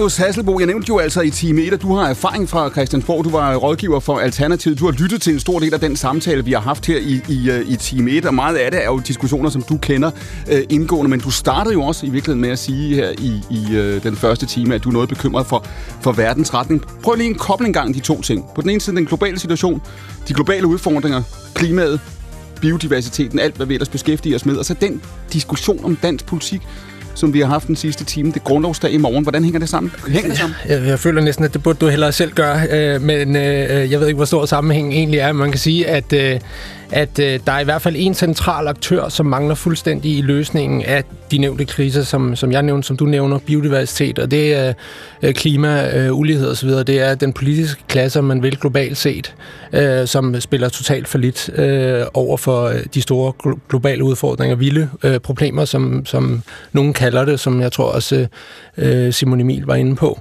Øh, der har vi en, en politisk klasse, der gør alt andet end at tage fat om de problemer. Ja, de problemer her, Sigge Vinter Nielsen har i en bog, der er udkom, jeg tror sidste år, været med til at rejse også den diskussion i en dansk kontekst. Det er ikke vilde problemer, problemer, som er, er svære at løse. Når jeg spørger dig her, Hasselbo, så er det fordi, at det er, kan man sige, to sider af samme sag. Der er en grundlov, som vi fejrer, markerer i morgen en diskussion om, om dansk politik, som ofte kommer til at handle om, om Christiansborg, og så har vi så en, en serie af udfordringer, du, du beskriver det selv her, bare søg i hvilket udstrækning din beslutning om at gå ind i politik og, og kunne bevare selvrespekten. Er det også et forsøg på at koble de to virkeligheder, den globale og de rigtige udfordringer over for, for Christiansborg? altså, jeg er meget... Øh, jeg er blevet... Øh, altså, jeg kaster, jeg, jeg, jeg kaster mig ind i politik sådan af, primært for af, af klimaspørgsmålet. Øh, det tror jeg var ligesom det, der skubbede mig over. Øhm, og, øh, og det er også derfor, jeg stiller op til Europaparlamentet, fordi at, at jeg, jeg er gang med at skrive en bog om, om klimaøkonomi, hvor jeg var ude og interviewe sådan, havnearbejdere i Esbjerg, metalarbejdere i Give, altså folk, der rent faktisk laver øh, energiløsninger, mm. atomfysikere på Nørrebro faktisk. Øhm, og, og, og de har sådan ligesom givet mig sådan et indtryk af både en, en pessimisme og en, og, en, og en positiv tilgang til det, og pessimismen er, at det jo bliver utroligt svært, vi er ude langt ud over nogle grænser, hvor vi kan stoppe i virkeligheden øh, nogle af de øh, naturlige reaktioner, der kommer til at være. Mm. Øh, altså for eksempel havets op, altså havet kommer til at udvide sig, og, og vandstanden kommer til at, at øges. Og så også den positive, der hedder, hvis man gerne vil ændre noget, øh, så skal man jo prøve at ændre det nu.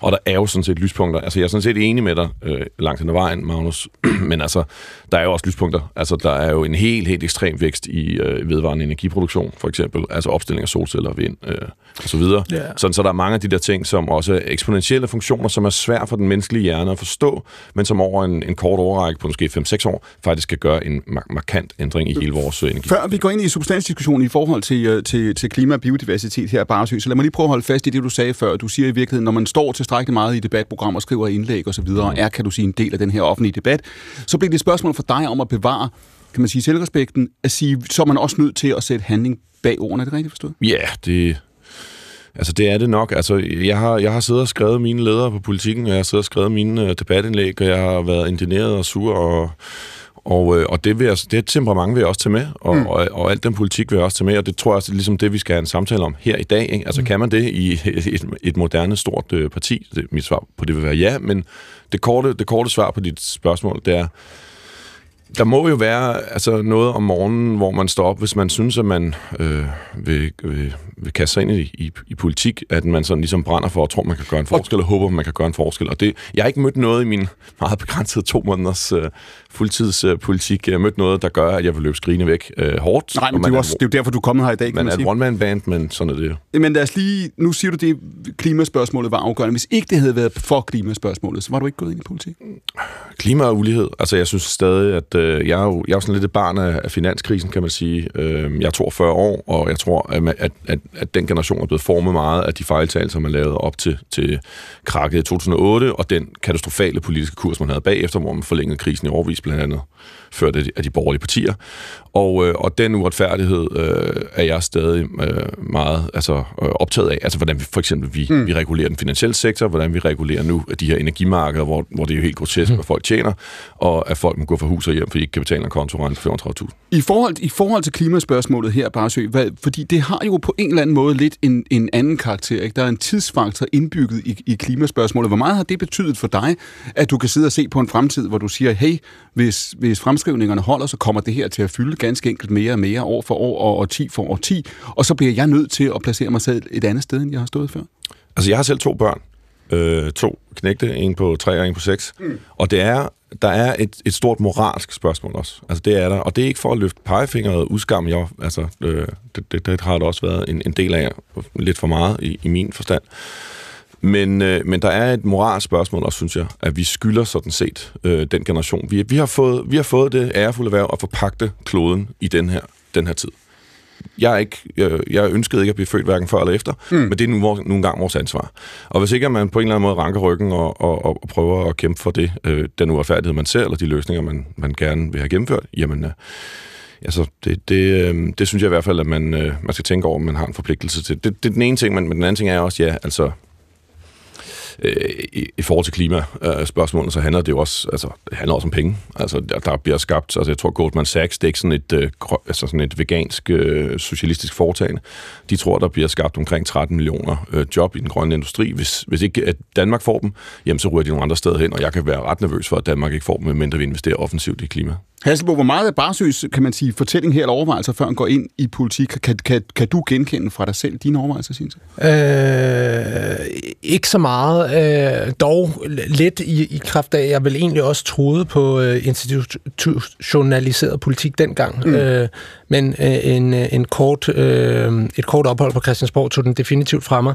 Øh, men, men det, som Barsø siger, det er jo, at hvis man, hvis man tror, forandring er nødvendig, så skal man gøre det indefra øh, et system, system, der er øh, korrumperet øh, i dette tilfælde.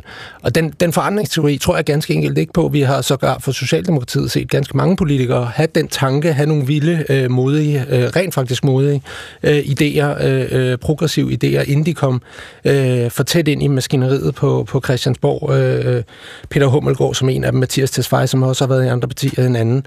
Øh, så jeg tror ikke på den forandringsteori. Den forandringsteori, jeg tror på, det er det, som, som jeg hørte Simon Emil øh, Amitsbøl øh, i lille grad, men Carsten Lauritsen og Eivind Vesselbo frygter rigtig meget i første time, og det er et stort folkeligt oprør, hvis ikke politikerne får mere tid. Øh, jeg tror ikke på den tidsforklaring som, som det primære problem, men, men jeg vil sige, jeg håber mm. øh, inderligt på et meget, meget stort folkeligt oprør på såkaldte social tipping points, og ganske snart øh, til at kaste ud på gaden øh, alle de politikere, der, der simpelthen ikke prioriterer i, i korrekt rækkefølge øh, de øh, udfordringer, der er størst. Barsø, hvad er så argumentet modsat Hasselbo her? Hvad er argumentet for at sige, at systemet kan fungere? Et parti som Socialdemokratiet, der har haft regeringsmagt nu siden 2019, kan, kan, kan bære den her opgave? Altså for det første er jeg, er jeg sådan set uenig i, at, øh, at man ikke har lavet fornuftige ting. Klimaloven blev, øh, kom til under den tidligere S-regering. Arne-reformen, måske det største sociale og mest fornuftige korrektion, som vi har set øh, ja, i 10-20 år, øh, fordi det faktisk adresserede noget af den her klasse, øh, faglært og ufaglært, som faktisk er nedslidt og faktisk så så meget overset. Altså hvis vi kigger på sådan noget som tillid, der har været en, der var en udmærket høj politisk tillid op til, op til finanskrisen frem til 2007, og så kollapsede den sådan set i årene efter, og det gjorde den jo blandt andet, fordi man førte en, altså en fuldstændig forrygt, forkert øh, økonomisk politik, som jo gjorde, at dem, der på bunden sådan set skulle lide øh, meget. Det... Altså, altså, jeg, må, jeg, også bare lige, jeg synes, at det er så sjovt, den her diskussion om de her, mm. altså nu hørte jeg også med i Team 1, øh, og at vi skal høre på, at lovforslag er det et stort problem, at det lovforslag nu øh, tager 40 dage i stedet for 80. I er med på, at ude i den private sektor, så kalder man det en produktivitetsgevinst, ikke? Altså, det er sådan set det, man, det er sådan set det, man gør. Og jeg siger, ikke, jeg, siger, jeg siger ikke nødvendigvis, det er godt. Jeg siger ikke nødvendigvis, det er godt. Jeg siger bare, at der er sygeplejersker, der formentlig vil, vil se det, og så sige, ja, altså, goddag, Carsten Lauritsen. Altså, vi har da også uh, fået nogle operationer ekspederet hurtigere igennem, og det er jo sådan set ja. Og nu skal vi høre på, at I synes, det går lidt for hastigt og for hurtigt, fordi at I selv også skal levere en produktivitet. Jeg, jeg har mange argumenter for imod. Jeg synes bare, det kan godt blive sådan meget politisk osteklokkeagtigt at høre på i hvert fald. Ja, og jeg, jeg, jamen du, man er jo velkommen til at mene noget andet end, øh, end, end det, jeg mener. Det er jo en debat på, så det er jeg kun glad for. Men jeg er ikke, jeg er ikke enig, øh, og når øh, jeg påstår, at politik skal gå langsomt, så er det for at få mulighed for at inddrage flere, for at undersøge ting til bunds, til at kunne lave parlamentarisk arbejde, når man stiller spørgsmål. Og det er jo for, at det resultat, der kommer ud i den sidste ende, at man ikke får lavet en fejloperation. Og jeg kan være helt sikker på, at der ikke er nogen i sundhedsvæsenet, som har lavet sig presse ind i en operation så at lave den hurtigere af produktivitetshensyn. Man, man kan have haft ønsker om, at, at man skal lave flere operationer, men det er vejet op mod en faglighed og en lægefaglighed, hvor der er nogen, der siger fra der. Så jeg synes, det der billede, du tegner, det, det, det synes jeg ikke, man kan, man kan sammenligne. Men, men det er jo fair nok, hvis man gerne vil have hurtige løsninger og masser af politisk handling, så skal man jo bare fortsætte den udvikling, der er. Jeg siger, jeg kunne godt tænke mig, at der var brug for lidt eftertænksomhed, og jeg tror ikke på de hurtige løsninger, mm. hverken når det handler om klimaudfordringer, biodiversitetsudfordring eller noget tredje. Jeg tror, man løser problemerne ved at give sig god tid til at undersøge dem og, og snakke med dem, det handler om, om at finde nogle rigtig gode løsninger i, i fællesskab. Barsø. Og det kræver tid. Det er min påstand. Hvad, hvad bliver dit, Barsø, hvad bliver dit argument til de øh, medlemmer af Socialdemokratiet, der skal stille dig op til Europaparlamentet, de vælgere, der skal stemme på dig? Hvad er det, du gerne vil? Fordi du siger grundlæggende, så tror du på partiet, du tror på systemet, du tror i virkeligheden på det, man allerede gør. Hvad, hvilken forskel skal du gøre? Hvad skal der være mere jeg synes, altså, ja, der er mange ting, jeg er utilfreds med, øh, som jeg gerne vil have til at gå hurtigere. For det første, så, øh, så deler jeg ikke øh, den der sortseer øh, tilgang, som jeg synes nogle gange, at der godt kan komme øh, ud på, på venstrefløjen. Jeg, jeg, jeg er af håb, og jeg, og jeg tror bestemt, at man med politisk mod kan, kan forandre verden, som, som den ser ud nu, og vi kan nå i mål med de klimaforandringer. Jeg siger ikke, det bliver nemt, altså med de klimamål, vi har. Men det er den ene ting. En ting vil jeg sige, at, at, at, at at det, det, det kræver, det er, at der bliver en lang, lang mere ambitiøs europæisk industripolitik, og den skal være grøn. Hvis vi skal suge nogle af de arbejdspladser, der er i gang med at forsvinde over til USA, på grund af, at Joe Biden har forstået, hvad det er, der er på spil over de næste par år, hvis vi skal suge nogle af dem tilbage, så skal vi være langt mere offensiv. Øh, det er den ene ting. Den anden ting er, at vi skal adressere den ulighed, der er i den moderne kapitalisme. Altså, jeg deler sådan set Peter Hummelgaards analyse, når han siger, at kapitalismen er syg. Der er simpelthen nogen, der ender med at, øh, at, at få for meget pisk, eller rettere sagt ikke en del af, af kagen, og der er nogen, der har fået alt, alt for stor del af kagen. Altså, der er øh, de, de rigeste i toppen er blevet rigere både i Danmark og Europa, og det er en skævvidning af demokratiet, fordi flere penge giver mere magt, og det er jeg meget bekymret for. Amitsbøl? Ja, hvad vil du spørge mig om? Jeg vil spørge om Magnus Parsøren. Nej, øh, det tænker jeg ikke udebart. Altså, der kan det godt være steder uden for Danmark, hvor at øh, man har øh, for stor ulighed, så må man jo gøre noget for ved det der. Øh, I Danmark mener jeg faktisk ikke, at ulighedsdiskussionen er en reel diskussion. Jeg mener, det er sådan lidt på niveau med debatten om Vogue og abort og alt sådan noget. Det er sådan nogle importdebatter fra USA, som vi så kan beskæftige os med, fordi vi ikke øh, gider at beskæftige os med for eksempel de sociale problemer, mig talte om før, som jo er rigtige. Altså, jeg synes, vi skulle diskutere rigtig socialpolitik med de mennesker, øh, som har nogle øh, udfordringer, og som man kan hjælpe. Det kan være jo hvad som helst, altså botilbud. Så du siger, hvis man skal tegne det... Hvis men, man... men jeg synes, det bliver simpelthen for meget. Altså, prøv at høre. Vi er i det tilfælde, og Magnus burde være stolt som socialdemokrat. Beskæftigelsen har aldrig været højere. Vi sikrer gode liv til langt, langt de fleste mennesker i det her samfund. Fantastisk. Så er der nogle få mennesker, og det skyldes jo, at de borgerlige 82 startede, og Socialdemokratiet med ny og vågnede, og Torning også gjorde det rigtig godt med korridoren. Øh, så er der nogle få øh, i bunden, som selvfølgelig har nogle udfordringer, hvis man ser det i forhold til et stort samfund. Det skulle man da lave rigtig socialpolitik, i stedet for at bruge den, misbruge den økonomiske politik og ødelægge den. Du siger, med når du siger, når du lytter til Barsø her, så siger du, du synes, at han, han kigger på toppen, han skal kigge på bunden i stedet for. Jeg synes, at øh, når jeg lytter til Magnus, så synes jeg, at han er en rigtig spændende kandidat, når det kommer til klimaspørgsmål, men når det kommer til, øh, til ulighed, så synes jeg desværre, han går i den. Jeg har haft så mange debatmøder med Peter Hummelgaard, så jeg tror, det er løgn. øh, altså, jeg forstår simpelthen ikke, hvorfor man gør ulighed til en dansk debat. Jeg forstår godt, hvorfor man kan gøre det i. USA mm. eller andre steder, men i, i lille, rolige Danmark, da jeg var økonomiminister, havde den ene redegørelse efter den anden om, hvordan uligheden var. Det, man kan se med dem der i top 10, det er, der er faktisk et utroligt stort rul af, hvem der er i top 10 i forhold til, hvad folk tror på løn. Ikke på formue måske, men på løn. Barsø. Jamen altså, hvis, øh, det undrer mig sådan set ikke, øh, at en med din øh, politiske baggrund synes, at ulighed ikke er noget, man skal beskæftige sig med. Altså, det er jo, LA gik jo for eksempel også ind for at afskaffe afskatten. Det er måske mest kloge skat, vi overhovedet har. Altså, der er jo, det er for eksempel en skat, som halvdelen af danskerne slet ikke betaler, mm. fordi at de arver så lidt. Så det er faktisk en skat, der i meget høj grad øh, rammer de rigeste. Det synes jeg er helt utroligt fornuftigt. Hvor meget, hvor meget Magnus Barsø, hænger de her to? Nu, nu fik du ros af, af, af Amis Bille her for din, for din, øh, for din, øh, din, klima, øh, altså din klimaforslag. Hvor meget hænger det sammen for dig, de to ting? Hvor meget hænger den? Altså, fordi det, man ser nu, vi kan se konturerne af det i Frankrig, det har vi kun længe i øvrigt. Øh, måske også jævnfør kartoflerne på, på Storbæltsbroen, som vi diskuterede i, uh, i time 1. Øh, måske kan man også se en, en dimension af det herhjemme. Hvor meget tror du, det hænger sammen? Altså, hvor meget hænger den klimaomstilling, som du, du gerne ser, sammen med, hvem der betaler prisen for det? Altså, hvis vi lige tager de der kartofler på, på, på Storbritannien, så det var fuldstændig usmageligt. Altså, og de er jo også, altså, den ene er faktisk blevet sigtet, ikke? altså varetægtsfængslet. Altså, at, at, bruge det på en eller anden måde, som en eller anden form for trussel til, at politikerne skal tage opføre sig ordentligt eller lytte til nogen. Altså, det, det ved jeg, det, det synes jeg er fuldstændig... Altså, det vil jeg slet ikke gå ud i. Øhm, når det så er sagt, så skal man jo selvfølgelig også være...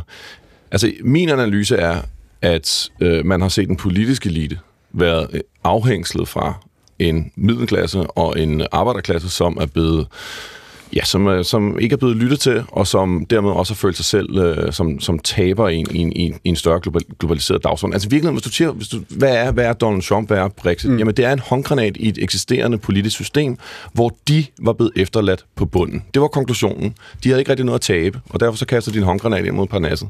Og det, og det, og det, det, er en- det er en forsimplet og karikeret analyse, men, men jeg siger bare, man skal ikke måske lade... Øh, altså, øh, man skal passe på med at, at, at decideret tage nogle ting fra den amerikanske debat øh, og, og den, den virkelighed, der er i økonomien i USA og i Storbritannien og tage den her over i Danmark. Er man Problemet er jo, at de mennesker har jo masser at tabe. Hvis vi for eksempel tager Brexit, de har enormt meget at tabe, for det er jo dem, det går ud over. Det er jo de mennesker, som bliver øh, ledt øh, i øh, uføre af populistiske politikere, der har alt at tabe.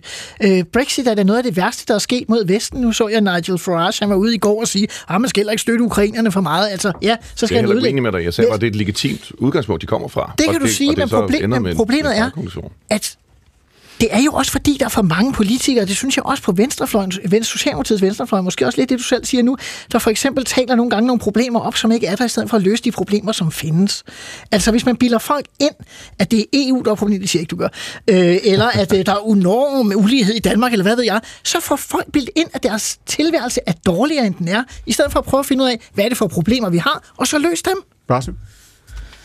Jamen altså, øh, hvad er det egentlig, den rigeste 1 procent i Danmark sidder på, hvad 25 procent eller 27 procent af den samlede formue? Altså, vi, vi har først lige for nylig fundet ud af, hvad unoterede aktier og fået dem ind i formueberegningerne. Jeg synes lige, du skal følge lidt med, simpelthen Emil, Ja, det har jeg sådan viser, det med i, viser men- faktisk, men- at der er en relativt stor formuekoncentration. Men, men prøv at, at gå 20 år tilbage, 40 år tilbage, 60 år tilbage, 80 år tilbage. Hvad er det for muligheder, almindelige mennesker har? Hvad er det for, hvor mange kvadratmeter har de at bo på? Hvor nemt har de ved at få en bil? Hvad er det for nogle adgang, de har til hele verden via en mobiltelefon? Jamen, jeg er ved utrolig glad for, at du sidder her og storroser et samfund, som Jeg- i høj grad er blevet formet af Socialdemokratiet. Jeg storroser, at Socialdemokratiet i Norden, jo i hvert fald i Danmark generelt, siden øh, nyår i 93, mm. har accepteret, at vi har brugt fordelene ved markedet enormt meget. Altså, vi har jo en reguleret øh, form for kapitalisme i det her land.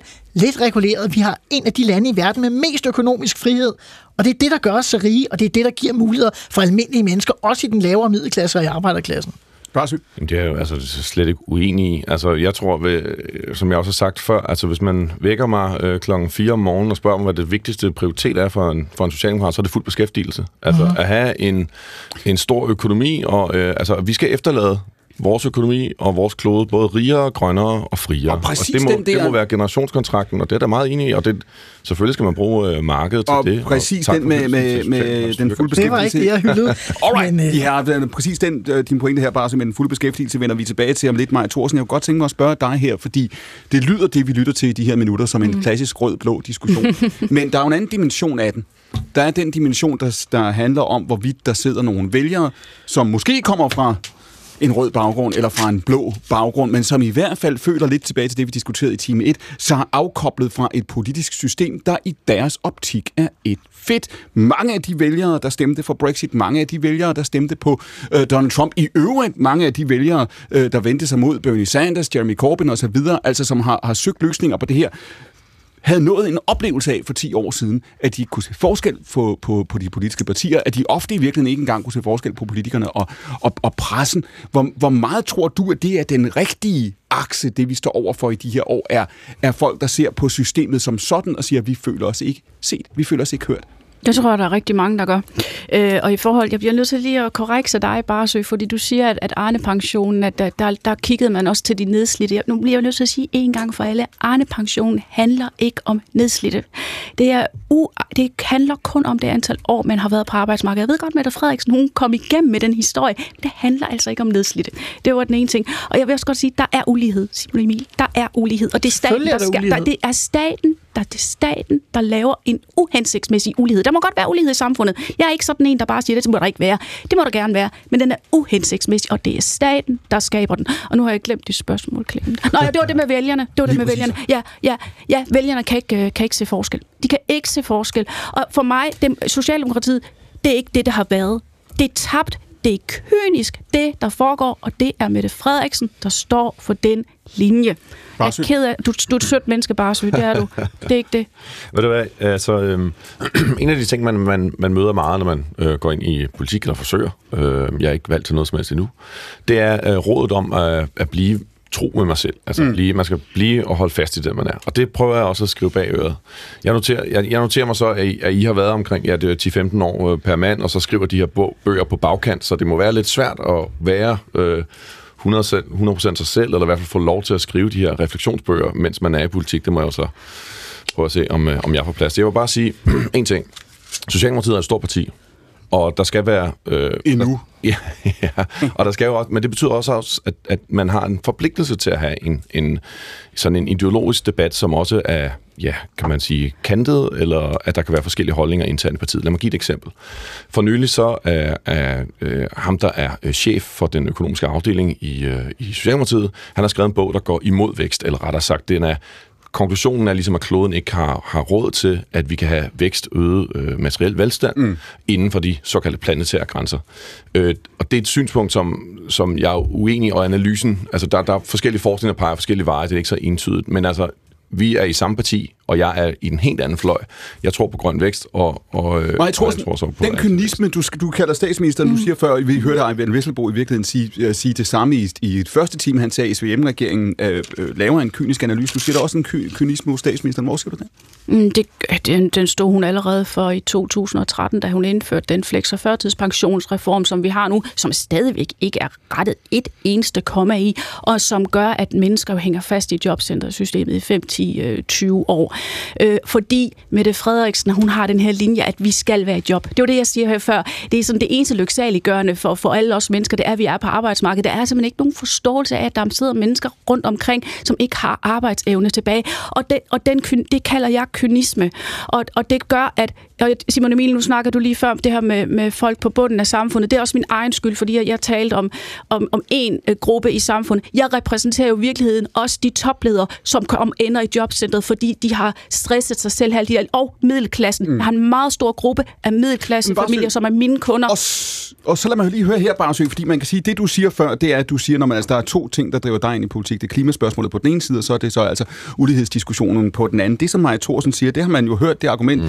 kender man i virkeligheden er du fuldt Socialdemokratiet altid, det er at sige, at Socialdemokratiet var noget andet før. I havde nogle andre værdier. I lå et andet sted. Øh, og der på en eller anden måde ligger selvfølgelig, når man siger det også, at det burde I så vende tilbage til øh, på en eller anden måde. Står, står I over for en korsvej her? Står I over for, og det gælder ikke kun det danske Socialdemokrati, men over for en korsvej, man må sige, jamen altså, hvis vi skal øh, tro på væksten, tro på kapitalismen, tro på markedet, som, som vi har øh, gjort i en eller anden udstrækning, i hvert fald vist tillid til det over de senere årtier, øh, så er det en vej at gå, hvis vi skal have en anden rød dagsorden, en anden grøn dagsorden, så er det en anden vej. Altså står I over for en korsvej nu, som den partiet stod over for for 30 år siden? Jeg kommer fra et job som debatredaktør på politikken. Øhm, det er faktisk næsten en selvstændig genre, at vi modtager indlæg fra folk, som aldrig har eller aldrig vil stemme socialdemokratisk mm. udtalelser om, hvad Socialdemokratiet mener og bør mene, og hvad Anker i øvrigt tænker om den nuværende kurs for Socialdemokratiet. Ja.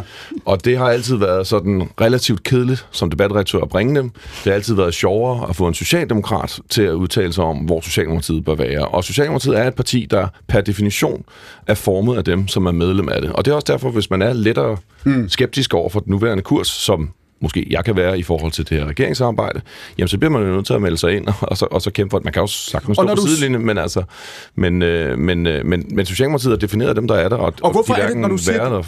Altså, det, det, det er ikke forkert. Det er bare, som det nu engang per definition er. Så hvad er der galt med regeringen? Jamen altså, øh, jeg er, jo, jeg er jo moderat skeptisk over for regeringen, fordi jeg er socialdemokrat. Og det her det er en regering hen over midten med blå partier. Og det er derfor, jeg er, er skeptisk. Jeg vil gerne have mere rød politik, jeg vil gerne have mere grøn politik. Barsø? Magnus Haslebo. Ja, undskyld. Det er, det er, det er det samme. Det er, det er, men jeg skal bare høre svaret på spørgsmålet til det Barsø siger, Haslebo. Øh, fordi han siger, du vil, sige, du vil gerne have mere rød politik. Ikke? Du mener, du er som socialdemokrat grundlæggende skeptisk over for den, for den nuværende regering. Øh, øh, Haslebo, hvad er svaret her? Fordi man kan sige, Barsø vælger at sige, det parti, der er, det system, der er, kan godt forandre sig. Det er det, du siger, Barsø. Ikke? Ja. Du har tillid til, at man kan godt trække Danmark, og dermed jo altså øh, jordkloden også i en både rødere og grønnere retning. Jamen altså, jeg sidder og tænker øh, egentlig hele radioprogrammet igennem, der er mange, der siger noget, som jeg har skrevet på et eller andet tidspunkt, øh, øh, eller også er det omvendt. øh, og jeg synes bare, at er utrolig lang stræk lyder han ekstremt fornuftig, og når jeg skal stemme til Europaparlamentsvalget, så vil jeg overveje ham sammen med en anden. Men øh, der er også der er også ting, hvor, hvor, det, hvor det halter lidt. Jeg vil sige, at dansk politik har ikke brug for flere, der tror øh, mave fornemmelsesmæssigt på grøn vækst. Øh, det er der rigeligt af, øh, øh, og faktum er, at det kan øh, ikke lade sig gøre, når man tager tidsperspektivet med. Det, det vil sige, det, jeg, ved, jeg kommer ikke til at sidde her og sige, at vi på et eller andet tidspunkt ikke kan afkoble vores, vores eksistens på kloden fra de klima- og miljømæssige øh, øh, problemer. Det vil være dumt. Øh, jeg kan ikke se 100 år ud i fremtiden, men jeg kan sige, at vi har 6 år til at reducere øh, vores udlænding globalt set. Mm. Øh, øh, i så markant et omfang, at øh, IPC allerede i 2018 sagde, at der var brug for radikal omstilling af samfundet. Vi snakker ikke om, at der opsættes 9 gigawatt øh, havvind mere ude i, i danske farvand. Vi snakker om en omlægning af hele samfundet. Øh, og det, det, det kommer Socialdemokratiet ikke til at levere på noget tidspunkt. Det gør ingen af partierne på Christiansborg. Det gør dansk politik ikke. Det gør global politik ikke. Øh, øh, så kan man godt sidde og sige... Så hvad, jamen, hvad er svaret så, Hasselbo? Jamen, det synes jeg, jeg sagde i min, min tidligere kommentar. Svar ja. for mig er en, en, en, en folkeligt oprør ganske enkelt. Altså, dansk politik, lige så vel som, eller lige så let grad som global politik, tager længere vare på borgernes øh, interesse, tager ikke længere vare mm. på borgernes interesse. Og der vil de fleste demokrati øh, tænker faktisk sige, at der bliver det en, en, forpligt, en forpligtelse som borger at gøre. Nogle vil sågar sige øh, voldelig oprør. Øh, det tror jeg vil skade sagen mere, end det gavner, så der er jeg ikke. Men i hvert fald øh, markant større oprør, end vi ser i dag fra... Øh, fra øh, Med hvilket mål i grunden? Øh, med hvilket øh, at skabe den forandring, som, som videnskaben øh, øh, kalder på. Øh, Barsø siger, eller det får jeg i hvert fald skudt i skoene, at... Men lad os lige holde fast, fordi ja. hvis, hvis man ser det her, hvis man ser aktioner det her, altså civil ja. ulydighed, eller hvad du vil kalde det, folk som gør ting, at de spærrer øh, gader, de gør det ene og det andet, ja. de må sig faste kunstværker osv. Ja. Altså, det redder jo i sig selv ikke klimaet. Det reducerer i sig selv ikke CO2'en. Hvad skal konsekvensen være? Altså, hvilken, hvilken række dominobrikker skal der falde, før man kommer hen til det resultat? Nå, men, øh, hvad hedder det? Bare nævner øh, den her øh, socialdemokrat, der har skrevet en bog øh, for ligesom at samle dem op, der ikke mm. tror på grøn vækst, kunne man tænke i hvert fald. Øh, og han taler om at, øh, en, en økonomi post-vækst-paradigmet. Øh, øh, øh, og det er fuldstændig rigtigt. Det er der en masse andre, der gør. Det der har lige været en stor konference om i EU, som mm. handler om, hvordan vi overgår fra en, fra en økonomi, der baserer sig på evig vækst. Evig vækst vil sluge energiforbedringer og optimere optimeringer, som for eksempel vindmøller er. Det er ikke, fordi der ikke er nogen belastning ved det, men overgangen til en post-vækstøkonomi, øh, øh, som baserer sig på for eksempel, øh, at vi deler arbejdet bedre, øh, at vi øh, simpelthen skærer ned på alt det, der forvolder skade, og undlader for eksempel at statsstøtte det, som Dansk Industri, jo som Carsten Lausen og så lad os lige høre, gerne vil have mere af, men simpelthen dropper øh, øh, så meget aktivitet som, som muligt i ødelæggende øh, aktiviteter. Alright, Carsten Lausen, slet ikke fordi det er jo fuldstændig rigtigt, som Hasselbo nævner, du sidder i dag for Dansk Industri. Lad os lige prøve at lægge den over til dig. Vi prøver lige at dele den i to her. Lad os lige tage først Hasselbos ene argument, som egentlig er at sige, grøn vækst, Hasselbo, det du siger, det er en illusion. Ikke? De år, der er tilbage... Det er ikke en illusion, men det for, vi har det, ikke tid nok i, til at afsøge, præcis. om det bliver en dag bliver muligt. Det var det, jeg ville sige, nemlig med de, med de år, vi har til rådighed, der når vi simpelthen ikke at få den Altså, det når vi ikke at få pusset af i tid. Det er det, du siger. Jeg, jeg siger, det, det er en høj indsats at sætte øh, øh, det samfund, øh, det verdenssamfund, som vi kender Lauritsen, er det, er det, er på det, den er, anmod af, af antagelse. Lad os lige starte på den. Er det grundlæggende rigtigt, at der er et større valg her, at vi også i Danmark i dag, og det er dybest set er det, vi står over for nu, der er afstanden mellem dem, der gerne vil det grønne, og dem, der er mere skeptiske, den er større, end vi tror. Vi når simpelthen ikke at få skruet den grønne væk sammen i tid. Det tror jeg, vi gør. Øh, og, og nogle af de ting, vi diskuterer, jeg er ikke ekspert på dem, men, men jeg ved, at de er meget øh, videnskabeligt omdiskuteret. Og hvis jeg tager sådan et sundt fornuftsperspektiv, øh, også med, med dansk industri briller på, så skal vi da prøve at bidrage det, vi overhovedet kan til øh, at få ønsket om vækst, som jo kommer af, at der kommer flere mennesker i verden. Ikke nødvendigvis i Danmark, der er børnetallet faktisk ret lavt. Øh, det er isoleret set meget godt for klimaet, men øh, er det sådan et samfund, hvor man mm. skal øh, begrænse sig i så ekstrem omfang, at det er det, vi ønsker at, at, at leve i. Der skal vi da arbejde for, at øh, vi får skabt teknologi og virksomheder, som kan, øh, som kan sikre grøn vækst. Altså ikke nødvendigvis, at vi skal forbruge mindre, mindre men vi skal forbruge grønnere. Det er der også en masse jobs i. Men det er der god mening, at Danmark går, øh, går, går i den retning. Så på men, det område men, er Magnus og jeg øh, ganske enige. Ah, det er vi ikke helt. Altså, du var jo blandt andet imod den her kørselsafgift, ikke? Altså, det snakker vi altså om en kørselsafgift på lastbiler og køre diesel, øh, diesel og altså benzin, altså fossile biler. Det er fordi, den ikke får grønnere kørsel, den får bare mindre kørsel. Ja. Og fordi den øvrigt hviler på, at man i 2030 kører 10% mindre. Og det er sådan en servietudregning, ja. man har lavet. Og derfor, Men det er derfor vælger jeg at sige, at det er man jo... sikkert har været fortaler for den Men- der, som jo helt tydeligvis altså en Men- skat men på jeg er fossil Men drift, som jeg vil føre folk for- over, og for mange- pludselig for- for. En af for gangen her, ja, en af gangen de her, her Carsten Lauritsen nu, altså tidligere Venstre i dag, Dansk Industri. Lad mig lige prøve at holde fast et øjeblik her, fordi der er nogle af dine medlemsvirksomheder, dem der ikke selv er i Green Tech, dem der ikke selv, kan man sige, beskæftiger sig med de her øh, øh, dagsordner og har verdensmålene klæbet op på væggen i alle øh, mødelokalerne, som vil sige, hør her, der er faktisk en større omkostning ved det her. Der er en større pris ved det her. Vi er nødt til i hvert fald at have en ærligere diskussion om, hvem skal holde for. Transportvirksomheder kunne det være, transportsektor kunne det være, landbrug kunne det være, som hvis man skal gå i den retning, som Barsø taler om, som Hasselbo taler om, der skal regningen ligge. Altså, hvad vil du sige til dem, måske også blandt dine andre medlem, egne medlems, medlemsvirksomheder, som siger, vi er nødt til at have en anden ærlighed inde i den her diskussion, fordi det kommer ikke til at foregå uden sværslag, og det kommer ikke til at foregå uden omkostning. Jamen selvfølgelig, altså den diskussion vil vi meget gerne tage, der er også nogle virksomheder, der meget gerne vil tage den, men, men jeg kører bare ikke præmissen der. Altså jeg tror også, Hasselbo tidligere fik sagt, at politikere i Danmark er korrupt, og jeg vil gerne tage afstand. Korrumperet, et, korrumperet. et korrumperet system, jeg vil gerne, tage, jeg, jeg, vil gerne tage, præcis. jeg vil gerne tage af, Jeg er ikke enig, og det vil jeg gerne sige meget. Altså der, derfor, altså, øh, derfor er- tillægger jeg ikke nogen af de andre ting, du har sagt, så stor værdi, fordi hvis det er dit billede, og jeg anerkender, det er dit billede og din oplevelse, så kan jeg bare sige, at der er udfordringer i dansk politik. Jeg beskriver nogle af dem i min bog, mm. men der er ikke nogen, der er korrupte eller korrumperet.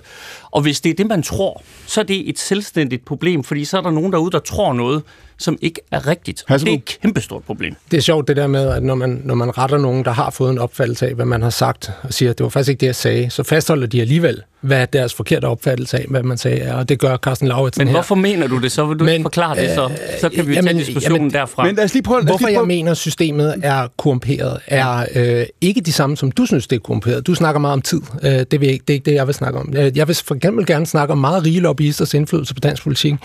Øh, Jeg vil gerne snakke om, øh, hvordan dansk industri modarbejder bio, eller øh, kæmper for mere biomasse, mere biogas, mere infrastruktur, øh, både fossil og, øh, og ikke så meget den grønne. Øh, Alt det vil jeg gerne snakke om. Lad os lige prøve, øh, fordi Carsten Lauritsen, i det afsnit, jeg læste op for din bog i time 1, der var du jo inde på det samme, som det, som Hasselbo taler om, når Hasselbo siger, at du, du opfordrer i virkeligheden til civil ulydighed, ikke? Øh, så længe den er fredelig, jo. Ja, du håber på det, og du siger, det, det er i virkeligheden, du har mere tillid til, at det bliver vejen til... Jeg tror, jeg har, vi har jo de seneste 33 år siden IPCC blev- blev stiftet, ikke mm. set antydning af tilstrækkelig handling øh, i et højt nok tempo. Det, der ikke er sket i de 33 år, er, at vi ikke har set øh, et øh, social Alright. tipping point Så lad os, lige udløst. prøve, lad os lige prøve at gå ned ad den et sekund, fordi nu er det jo, altså, det, det ser ud som om, det bliver den smukkeste sommer i Danmark, han har sagt øh, øh, nogensinde. Ikke? Det er grundlovsdag i morgen. Øhm, der er alle mulige grunde til at være i godt humør, Carsten Lauritsen. Med udgangspunkt i det, det afsnit, jeg læste fra din bog før. Lad os lige prøve at gå ned ad den vej den mere dystopiske vej, hvor man siger, okay, det kommer til at gå på den måde, som, som Hasselbo taler om. Vi kommer til at se civil ulydighed, vi kommer til at se dybere kløfter, vi kommer til at se en dybere fragmentering, vi kommer til at se en dybere polarisering, drevet af de sociale medier, alt muligt andet. Også vi bevæger os ned af en vej, som den, vi har set i USA og England. Klimaspørgsmålet bliver ganske, kommer til at fylde ganske meget. Hvad tror du, konsekvensen bliver? Du, du nævner det selv i bogen. Hvad tror du, konsekvensen bliver af, øh, af civil ulydighed, af den form for protester og af, af den form for, for polarisering? Hvad vil der ske? Øh, Ja, det er jo det dystre billede, jeg tegner op, men jeg siger også i bogen, de interviews, jeg har givet, at vi har meget fornuftige politikere, så hvis man gør nogle ting anderledes, jeg peger på at give tid, borgerinddragelse, en række andre ting, som man, man kan gøre. Øh, hvis man, øh, og jeg tror også, jeg siger, hvis man ikke gør mine forslag, man gør noget andet, øh, så kan man også komme det i møde, men hvis man ikke gør noget, så er det et risikobillede, men jeg tror da, man gør noget. Ligesom at jeg vil da gerne indrømme, at, øh, at øh, jeg ikke har taget øh, klimaspørgsmålet alvorligt nok tidligere i min politiske karriere. Øh, det vil jeg da gerne indrømme. Jeg vil da ønske, at jeg har gjort det anderledes. Øh, sådan kan man jo se, at vi har haft et klimavalg, og den politiske dagsorden på klimaspørgsmålet har rykket sig. Sådan er det jo, hvis der er en udfordring, den bliver diskuteret, øh, drøftet i offentligheden, øh, så rykker det politiske spektrum så også. Så jeg tror da, at det billede, som jeg tegner der, ikke kommer til at være en virkelighed. Men det, jeg frygter, hvordan- ja. det, jeg frygter er, at, øh, at der er nogen, der griber til civil ulydighed, ikke demokratiske metoder, øh, fordi de ikke føler sig hørt, og fordi tilliden mellem dem, der træffer beslutningerne, og, øh, og dem, det handler om, den øh, har lidt et knæk, berettiget eller uberettiget. Mm. Og, og der vil jeg gerne komme tilbage til, hvis man sidder og tror, at det politiske system i Danmark er korrumperet, Mm. så har man, med den viden, jeg har, så, så har man et fejlindtryk. Det er ikke rigtigt. Men ikke desto mindre, Carsten Lauritsen, det billede, du tegner i din egen bog, er jo også en analyse af et system, så kan man, nu ved jeg ikke, hvilket ord du vil bruge om det, men som i hvert fald er, er meget langt fra at være optimalt fungerende. Du, du siger jo altså også... Jeg siger, det er usundt. Ja. Det, det, det er det udtryk, jeg bruger, øh, at det er usundt. Og jeg sagde også indledningsvis her i første time, at jeg var bekymret. Mm. Men, men det er jo ikke det samme som, øh, at øh, alting falder sammen i morgen. Altså, men, og det er jo det, det, der kendetegner Danmark, det er, at hvis man jo deler min analyse, og det er jo fair nok, hvis man ikke gør det, men hvis man deler den, så skal man jo handle på det og gøre nogle ting for at, at, lave, det, øh, at, at lave det om, og så undgår man det der billede. Og jeg, jeg tror ikke, at vi får franske tilstande i morgen, eller amerikanske tilstande, hvor nogen stormer øh, kongressen. Simon Emil har også ret i, at en gang var der nogen, der... Altså, det har tidligere været meget værre, men, men, øh, men vi har haft et rigtig godt folkestyre, og vi har et godt folkestyre. Hvis vi skal vedblive med at have det, så, så skal vi lave om på nogle af de Fordi... her ting i god tid. Ellers så tror jeg, det går galt. For, ja, fordi systemet, som det fungerer nu, er usundt. Ja. Maja Thorsen, lad os lige prøve at holde fast i den. Vi var inde på det før omkring de her, de her mennesker. Øh, der er mange af dem. Nogle er på venstrefløjen, nogle er på højrefløjen, som oplever en stigende mistillid. Man kan se det på alle mulige måder. Det vi så sidste år var jo et altså, ganske skældsættende valg. Ikke? Det var en, en skældsættende baggrund for valget. Vi skal vende os mod statsministeren om, om, om lidt og, og se lidt frem efter.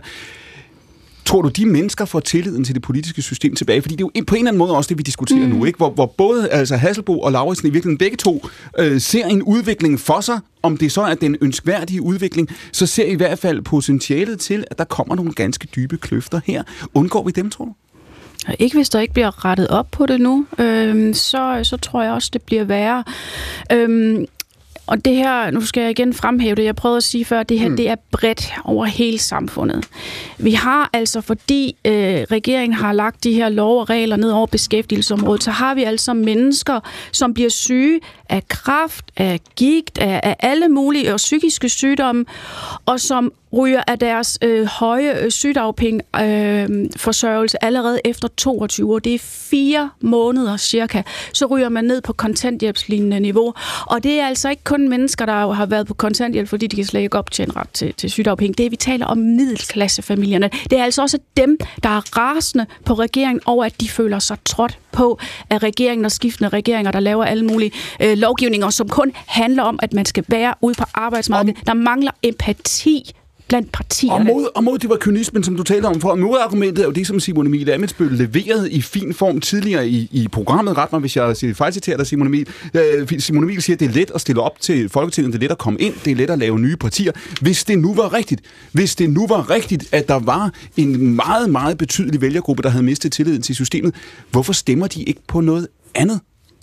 Fordi jeg tror bare, at når først man begynder at miste tilliden til nogle politikere, så, så er jeg bange for, at det faktisk lidt spreder sig som sådan en, en steppebrand. At så mister man helt tilliden til, at det overhovedet nytter noget. Og så skal vi jo lige huske på alle de valgløfter, der jo også kommer. Altså vi kan snakke om moderaterne, som jo lovede at tage de her, alle de her børn hjem fra Syrien, og der sidder stadigvæk et seksårigt barn dernede, der sikkert ganske forfærdeligt, jeg skal sige, men måske snart dør. Altså, så vælgerne mister jo også tilliden. De stemmer faktisk på et parti, de tænker, her er et ordentligt parti med, med sagerne i orden, og så falder det til gulvet alligevel. Barsø? Jamen, altså, langt hen vejen og enig. Altså, men lad os prøve også at snakke om det, der så giver den her mistillid. Mm. Altså, noget af det er jo et, et, altså et, et enormt hyggeleri. Altså, folk skal sige... Jeg, jeg, jeg tror, danskerne er jo ikke dumme danskerne kan godt gennemskue, når folk ikke siger det, de mener, eller siger noget andet, fordi at lige pludselig er der nogle andre, der betaler regningen. Altså undskyld mig, Carsten Lauritsen. Dit eget parti, Venstre, som du har været medlem af i rigtig mange år, de er for den her. Lad os være konkrete og ikke i abstraktioner. De var for den her kørselsafgift på lastbiler. Og nu bliver du købt og betalt, fordi du er skiftet over til dansk industri og blevet en af de her lobbyister. Du har brugt den gyldne svingdør og kommet ud på den anden side, og nu mener du bare det modsatte. Og så kan du pakke det ind i alle mulige forklaringer, hvorfor det er rationelt og sådan noget. Men faktum er, at du er imod. Jeg tror, at, at det, det er også noget, der skaber lede ved et system. At man på den ene side siger noget som et politisk parti, og så går der et halvt år eller et par måneder, eller nogle gange en uge, eller også er det mandag morgen, og så har man købt og betalt af finanssektoren eller industrien til at mene noget andet, og så lige pludselig står man på en ølkasse og argumenterer for det. Og altså, det kan folk jo godt gennemskue. Det er hyggeleri. Hvad var Venstres politik til kilometerafgiften øh, før folketingsvalget? De, kan du svare på det? Jamen altså, de, hvad var, de, hvad var Venstres de, de, politik? De, er jo i regering og stemmer for den. Venstre dengang var imod. Ja. Så øh, vælger man at skifte synspunkt i en politisk forhandling. Man forhandler på Marienborg. Politik handler om at indgå kompromiser.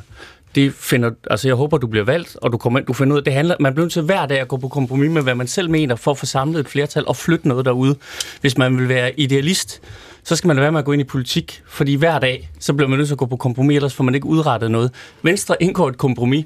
Jeg synes ikke, det er et godt kompromis, fordi det rammer mine øh, medlemmer, men, øh, men jeg, har ikke, jeg har ikke skiftet holdning til det. Jeg tror, Dansk Industri har været imod kilometerafgiften Altid. de to gange tidligere, så de har heller ikke skiftet holdning.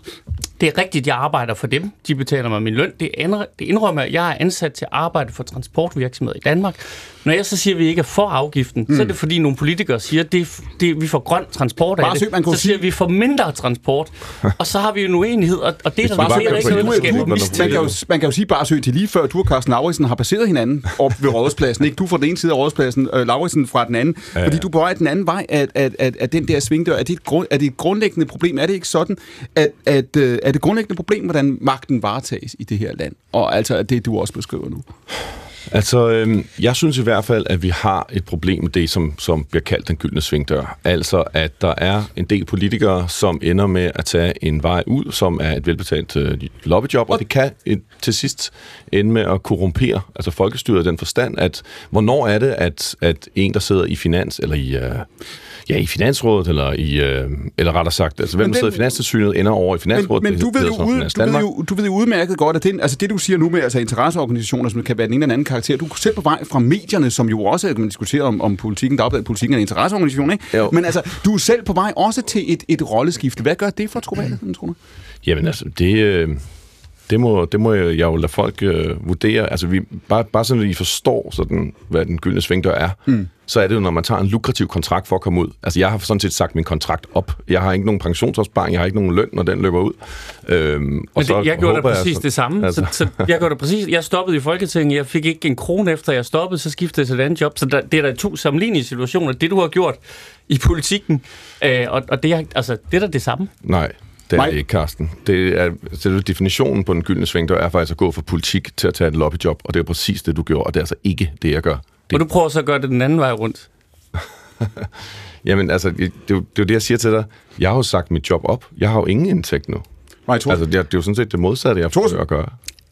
al respekt for kørselsafgifter og så videre, så handler det her i dag om demokratiet. Og der står tusindvis, sidder tusindvis af mennesker derude, der mister tillid til vores politikere, fordi det er en særdeles øh, ubehagelig retorik, der har været igennem mange år omkring mennesker, der ikke kan arbejde. Jeg bliver ved med at komme tilbage til det, det er også min kernesag. Mm. Og det er både Venstre og Liberal Alliance, og det er Socialdemokratiet, der har stået for den hårde linje, det er. Og det er det, jeg synes, Så du også siger i virkeligheden, Maja Thorsen, om. ja, men det, og det er jo derfor, du er her. Du er, men det, det vil sige, når du også taler om, du nævnte kynismen før, så siger Mm. du, man kan ikke afkoble det her. Altså, en del af de mennesker, som du taler på vegne af og taler med i øvrigt til Mhm. daglig, er folk, der oplever, jeg har nær sagt, et politisk system, som aktivt har skubbet dem fra sig. De er den, rasende. Ja. Folk er rasende over det her. De har betalt skat i måske 30 år, og den dag, hvor de så har brug for systemet, så bliver de kørt over af en bulldozer af vores beskæftigelsessystem. Det er ganske enkelt ikke rimeligt. Og Simone- seniorpensionen, den bliver, taget, bliver, t- bliver måske taget væk. Det er ikke rimeligt. Simon Emil Amitsbøl, hvor meget af det, vi diskuterer her, nu nærmer vi os de sidste 10 minutter om et øjeblik, fordi meget af det lyder jo, det var også det, jeg sagde før, noget af det kan lyde som en blå rød klassisk diskussion.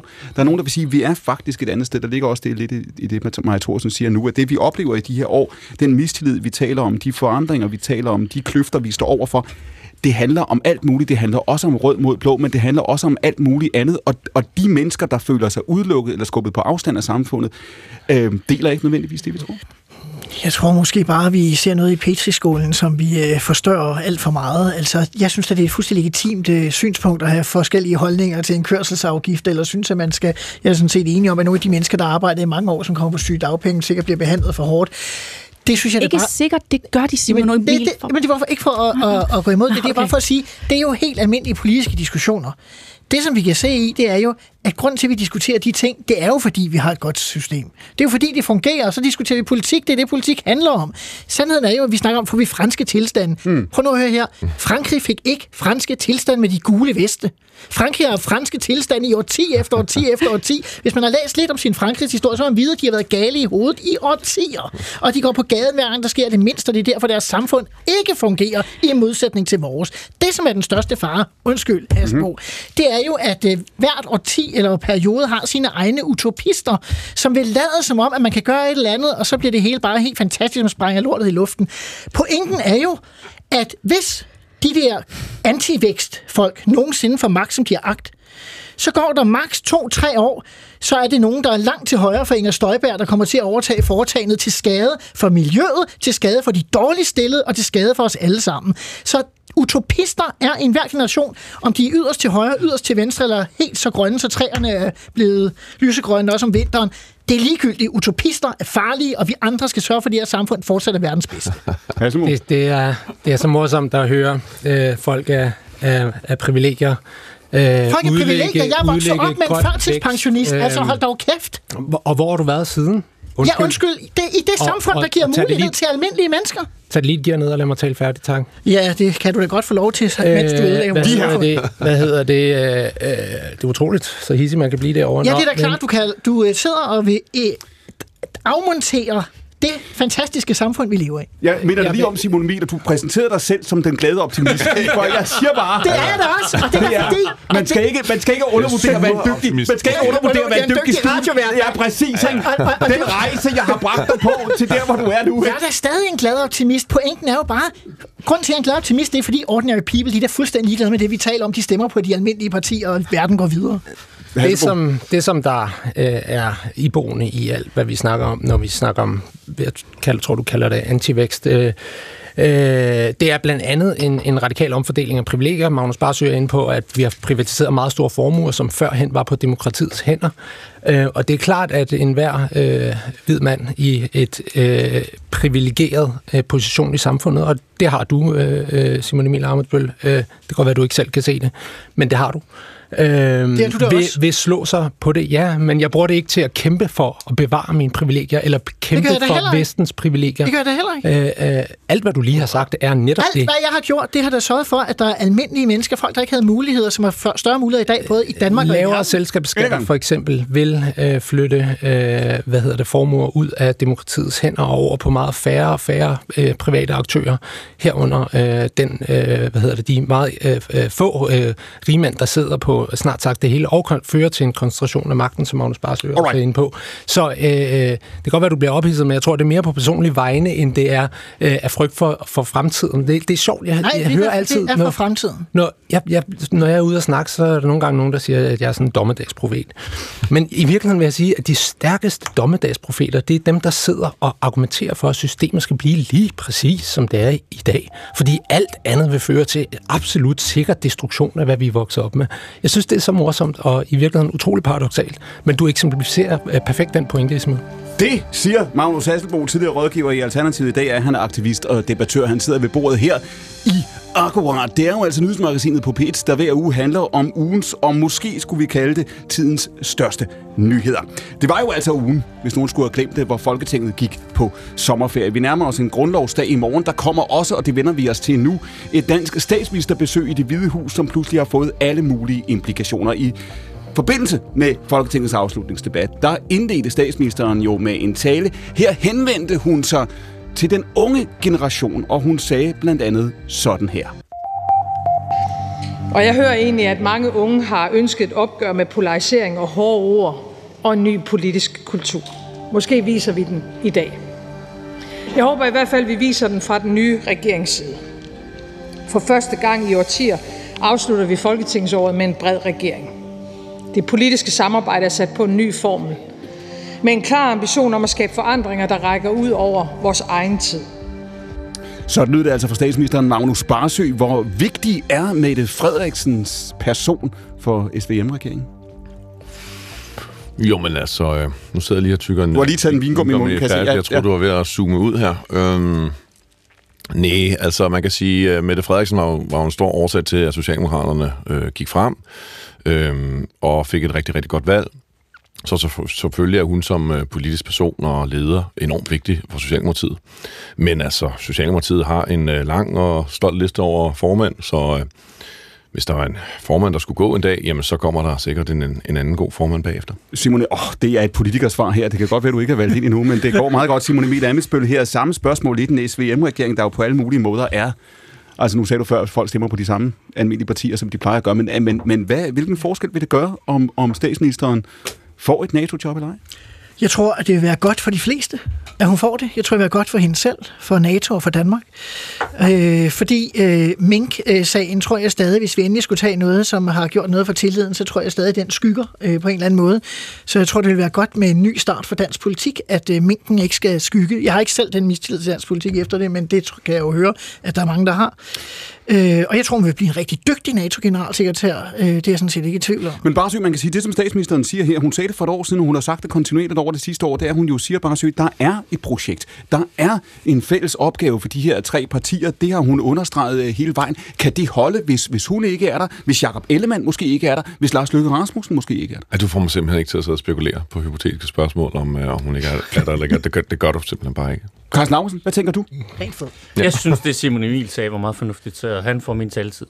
Maja Thorsen, hvad tænker, hvad tænker du, når du taler, når du siger før, Maja Thorsen, det her med, med, med, med, med kynisme? Nu siger Simon Emil Amitsbøl, det vil være godt i virkeligheden, siger du Simon Emil, for dansk politik. Der er altså statsministeren, du siger i virkeligheden, hun er polariserende på en måde, som hun ikke kan ændre på, eller hvad? Nej, jeg siger, at øh, den måde, som øh, hele det der minkforløb øh, endte på, og med advarsler, der bliver trukket tilbage, og folk sidder måske tilbage med en fornemmelse af, at der ikke rigtig er nogen, der fik ansvaret, hverken politisk eller i embedsmandssystemet.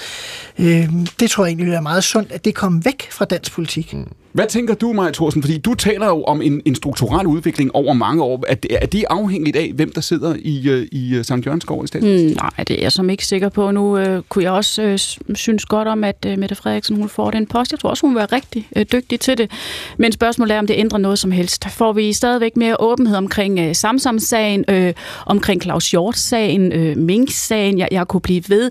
Øh, er det ikke et spørgsmål om, at det er bredt øh, inde øh, på Christiansborg, at, at man ikke synes, der skal være åbenhed? Øh, det, det tror jeg ikke er personbetinget. Det er jeg øh, ikke sikker på. Magnus Hasselbo, hvad tænker du i, i forhold til denne her øh, regering? Du siger, altså klimaspørgsmålet, som du beskriver det, er jo fuldstændig afgørende, mener du, for dig, at det bliver afgørende for dansk politik i de, i de, i de kommende år. Er der et SVM-projekt uden den nuværende øh, statsminister, udenrigsminister og forsvarsminister? Klima har jo aldrig været hendes projekt. Altså, hun skrev ganske vist en kronik i politikken øh, om, at øh, nu var hun grøn, før hun var rød. Øh, men, øh, men, men det har jo aldrig vist sig øh, på nogen måde.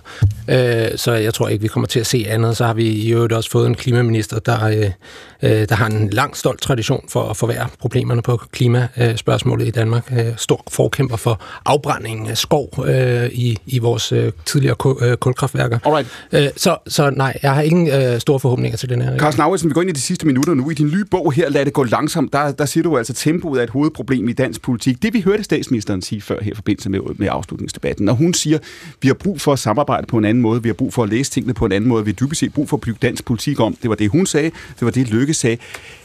Er det lykkedes dem? Er det permanent, tror du? Er vi gået ind i en periode nu, hvor vi ser de, øh, de partier her sidde og samarbejde om de her problemer, og det ikke bare er noget, der var et halvt år eller et år. Det her, det er simpelthen nye regler i dansk politik. Ja, det, altså, det, jeg håber da, at, øh, at det vil vise sig at, at være tilfældet, fordi øh, jeg tror Simon Emil tidligere sagde, altså man har jo elimineret nogle fløje, og mm. øh, magten og indflydelsen så samles om partierne på midten, øh, og, og det kan der være meget fornuft i. Øh, det er der også en, en regning for, at nogen føler sig holdt udenfor. Øh, og jeg tror sådan set på den korte bane har det... Øh, har regeringen mulighed for at tage tempo ud af nogle ting, og jeg hører til dem, der tror, at det politikere siger, mener de rent faktisk. Så kan mm. der være nogle forskellige årsager til, at de kommer i mål med, med det, de siger, men de mener det faktisk. Så når Mette Frederiksen og Lars Lykke siger, mm. vi vil gerne prøve at gøre det anderledes, så, øh, så, så tror jeg dem, øh, og jeg tror, de gør klogt i at gøre nogle ting anderledes, fordi så, folkestyret, som vi kender det i øjeblikket, har øh, en form for stress. Og en det, form for stress, og, det og så sidste spørgsmål. Du talte meget også i time 1 om det der med at inddrage. Du siger, at grunden til, at man skal have tempo ud af politik, det er, at man skal kunne inddrage mennesker på en anden måde. Hvis man sætter sig ned over for dem, så får man en anden diskussion. Ser du også en regering nu, som det sidste halve år har været mere inddragende?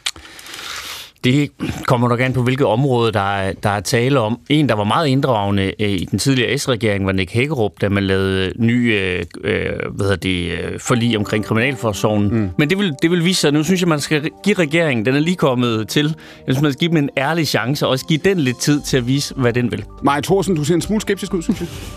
Jamen, jeg vil se det, før jeg tror det.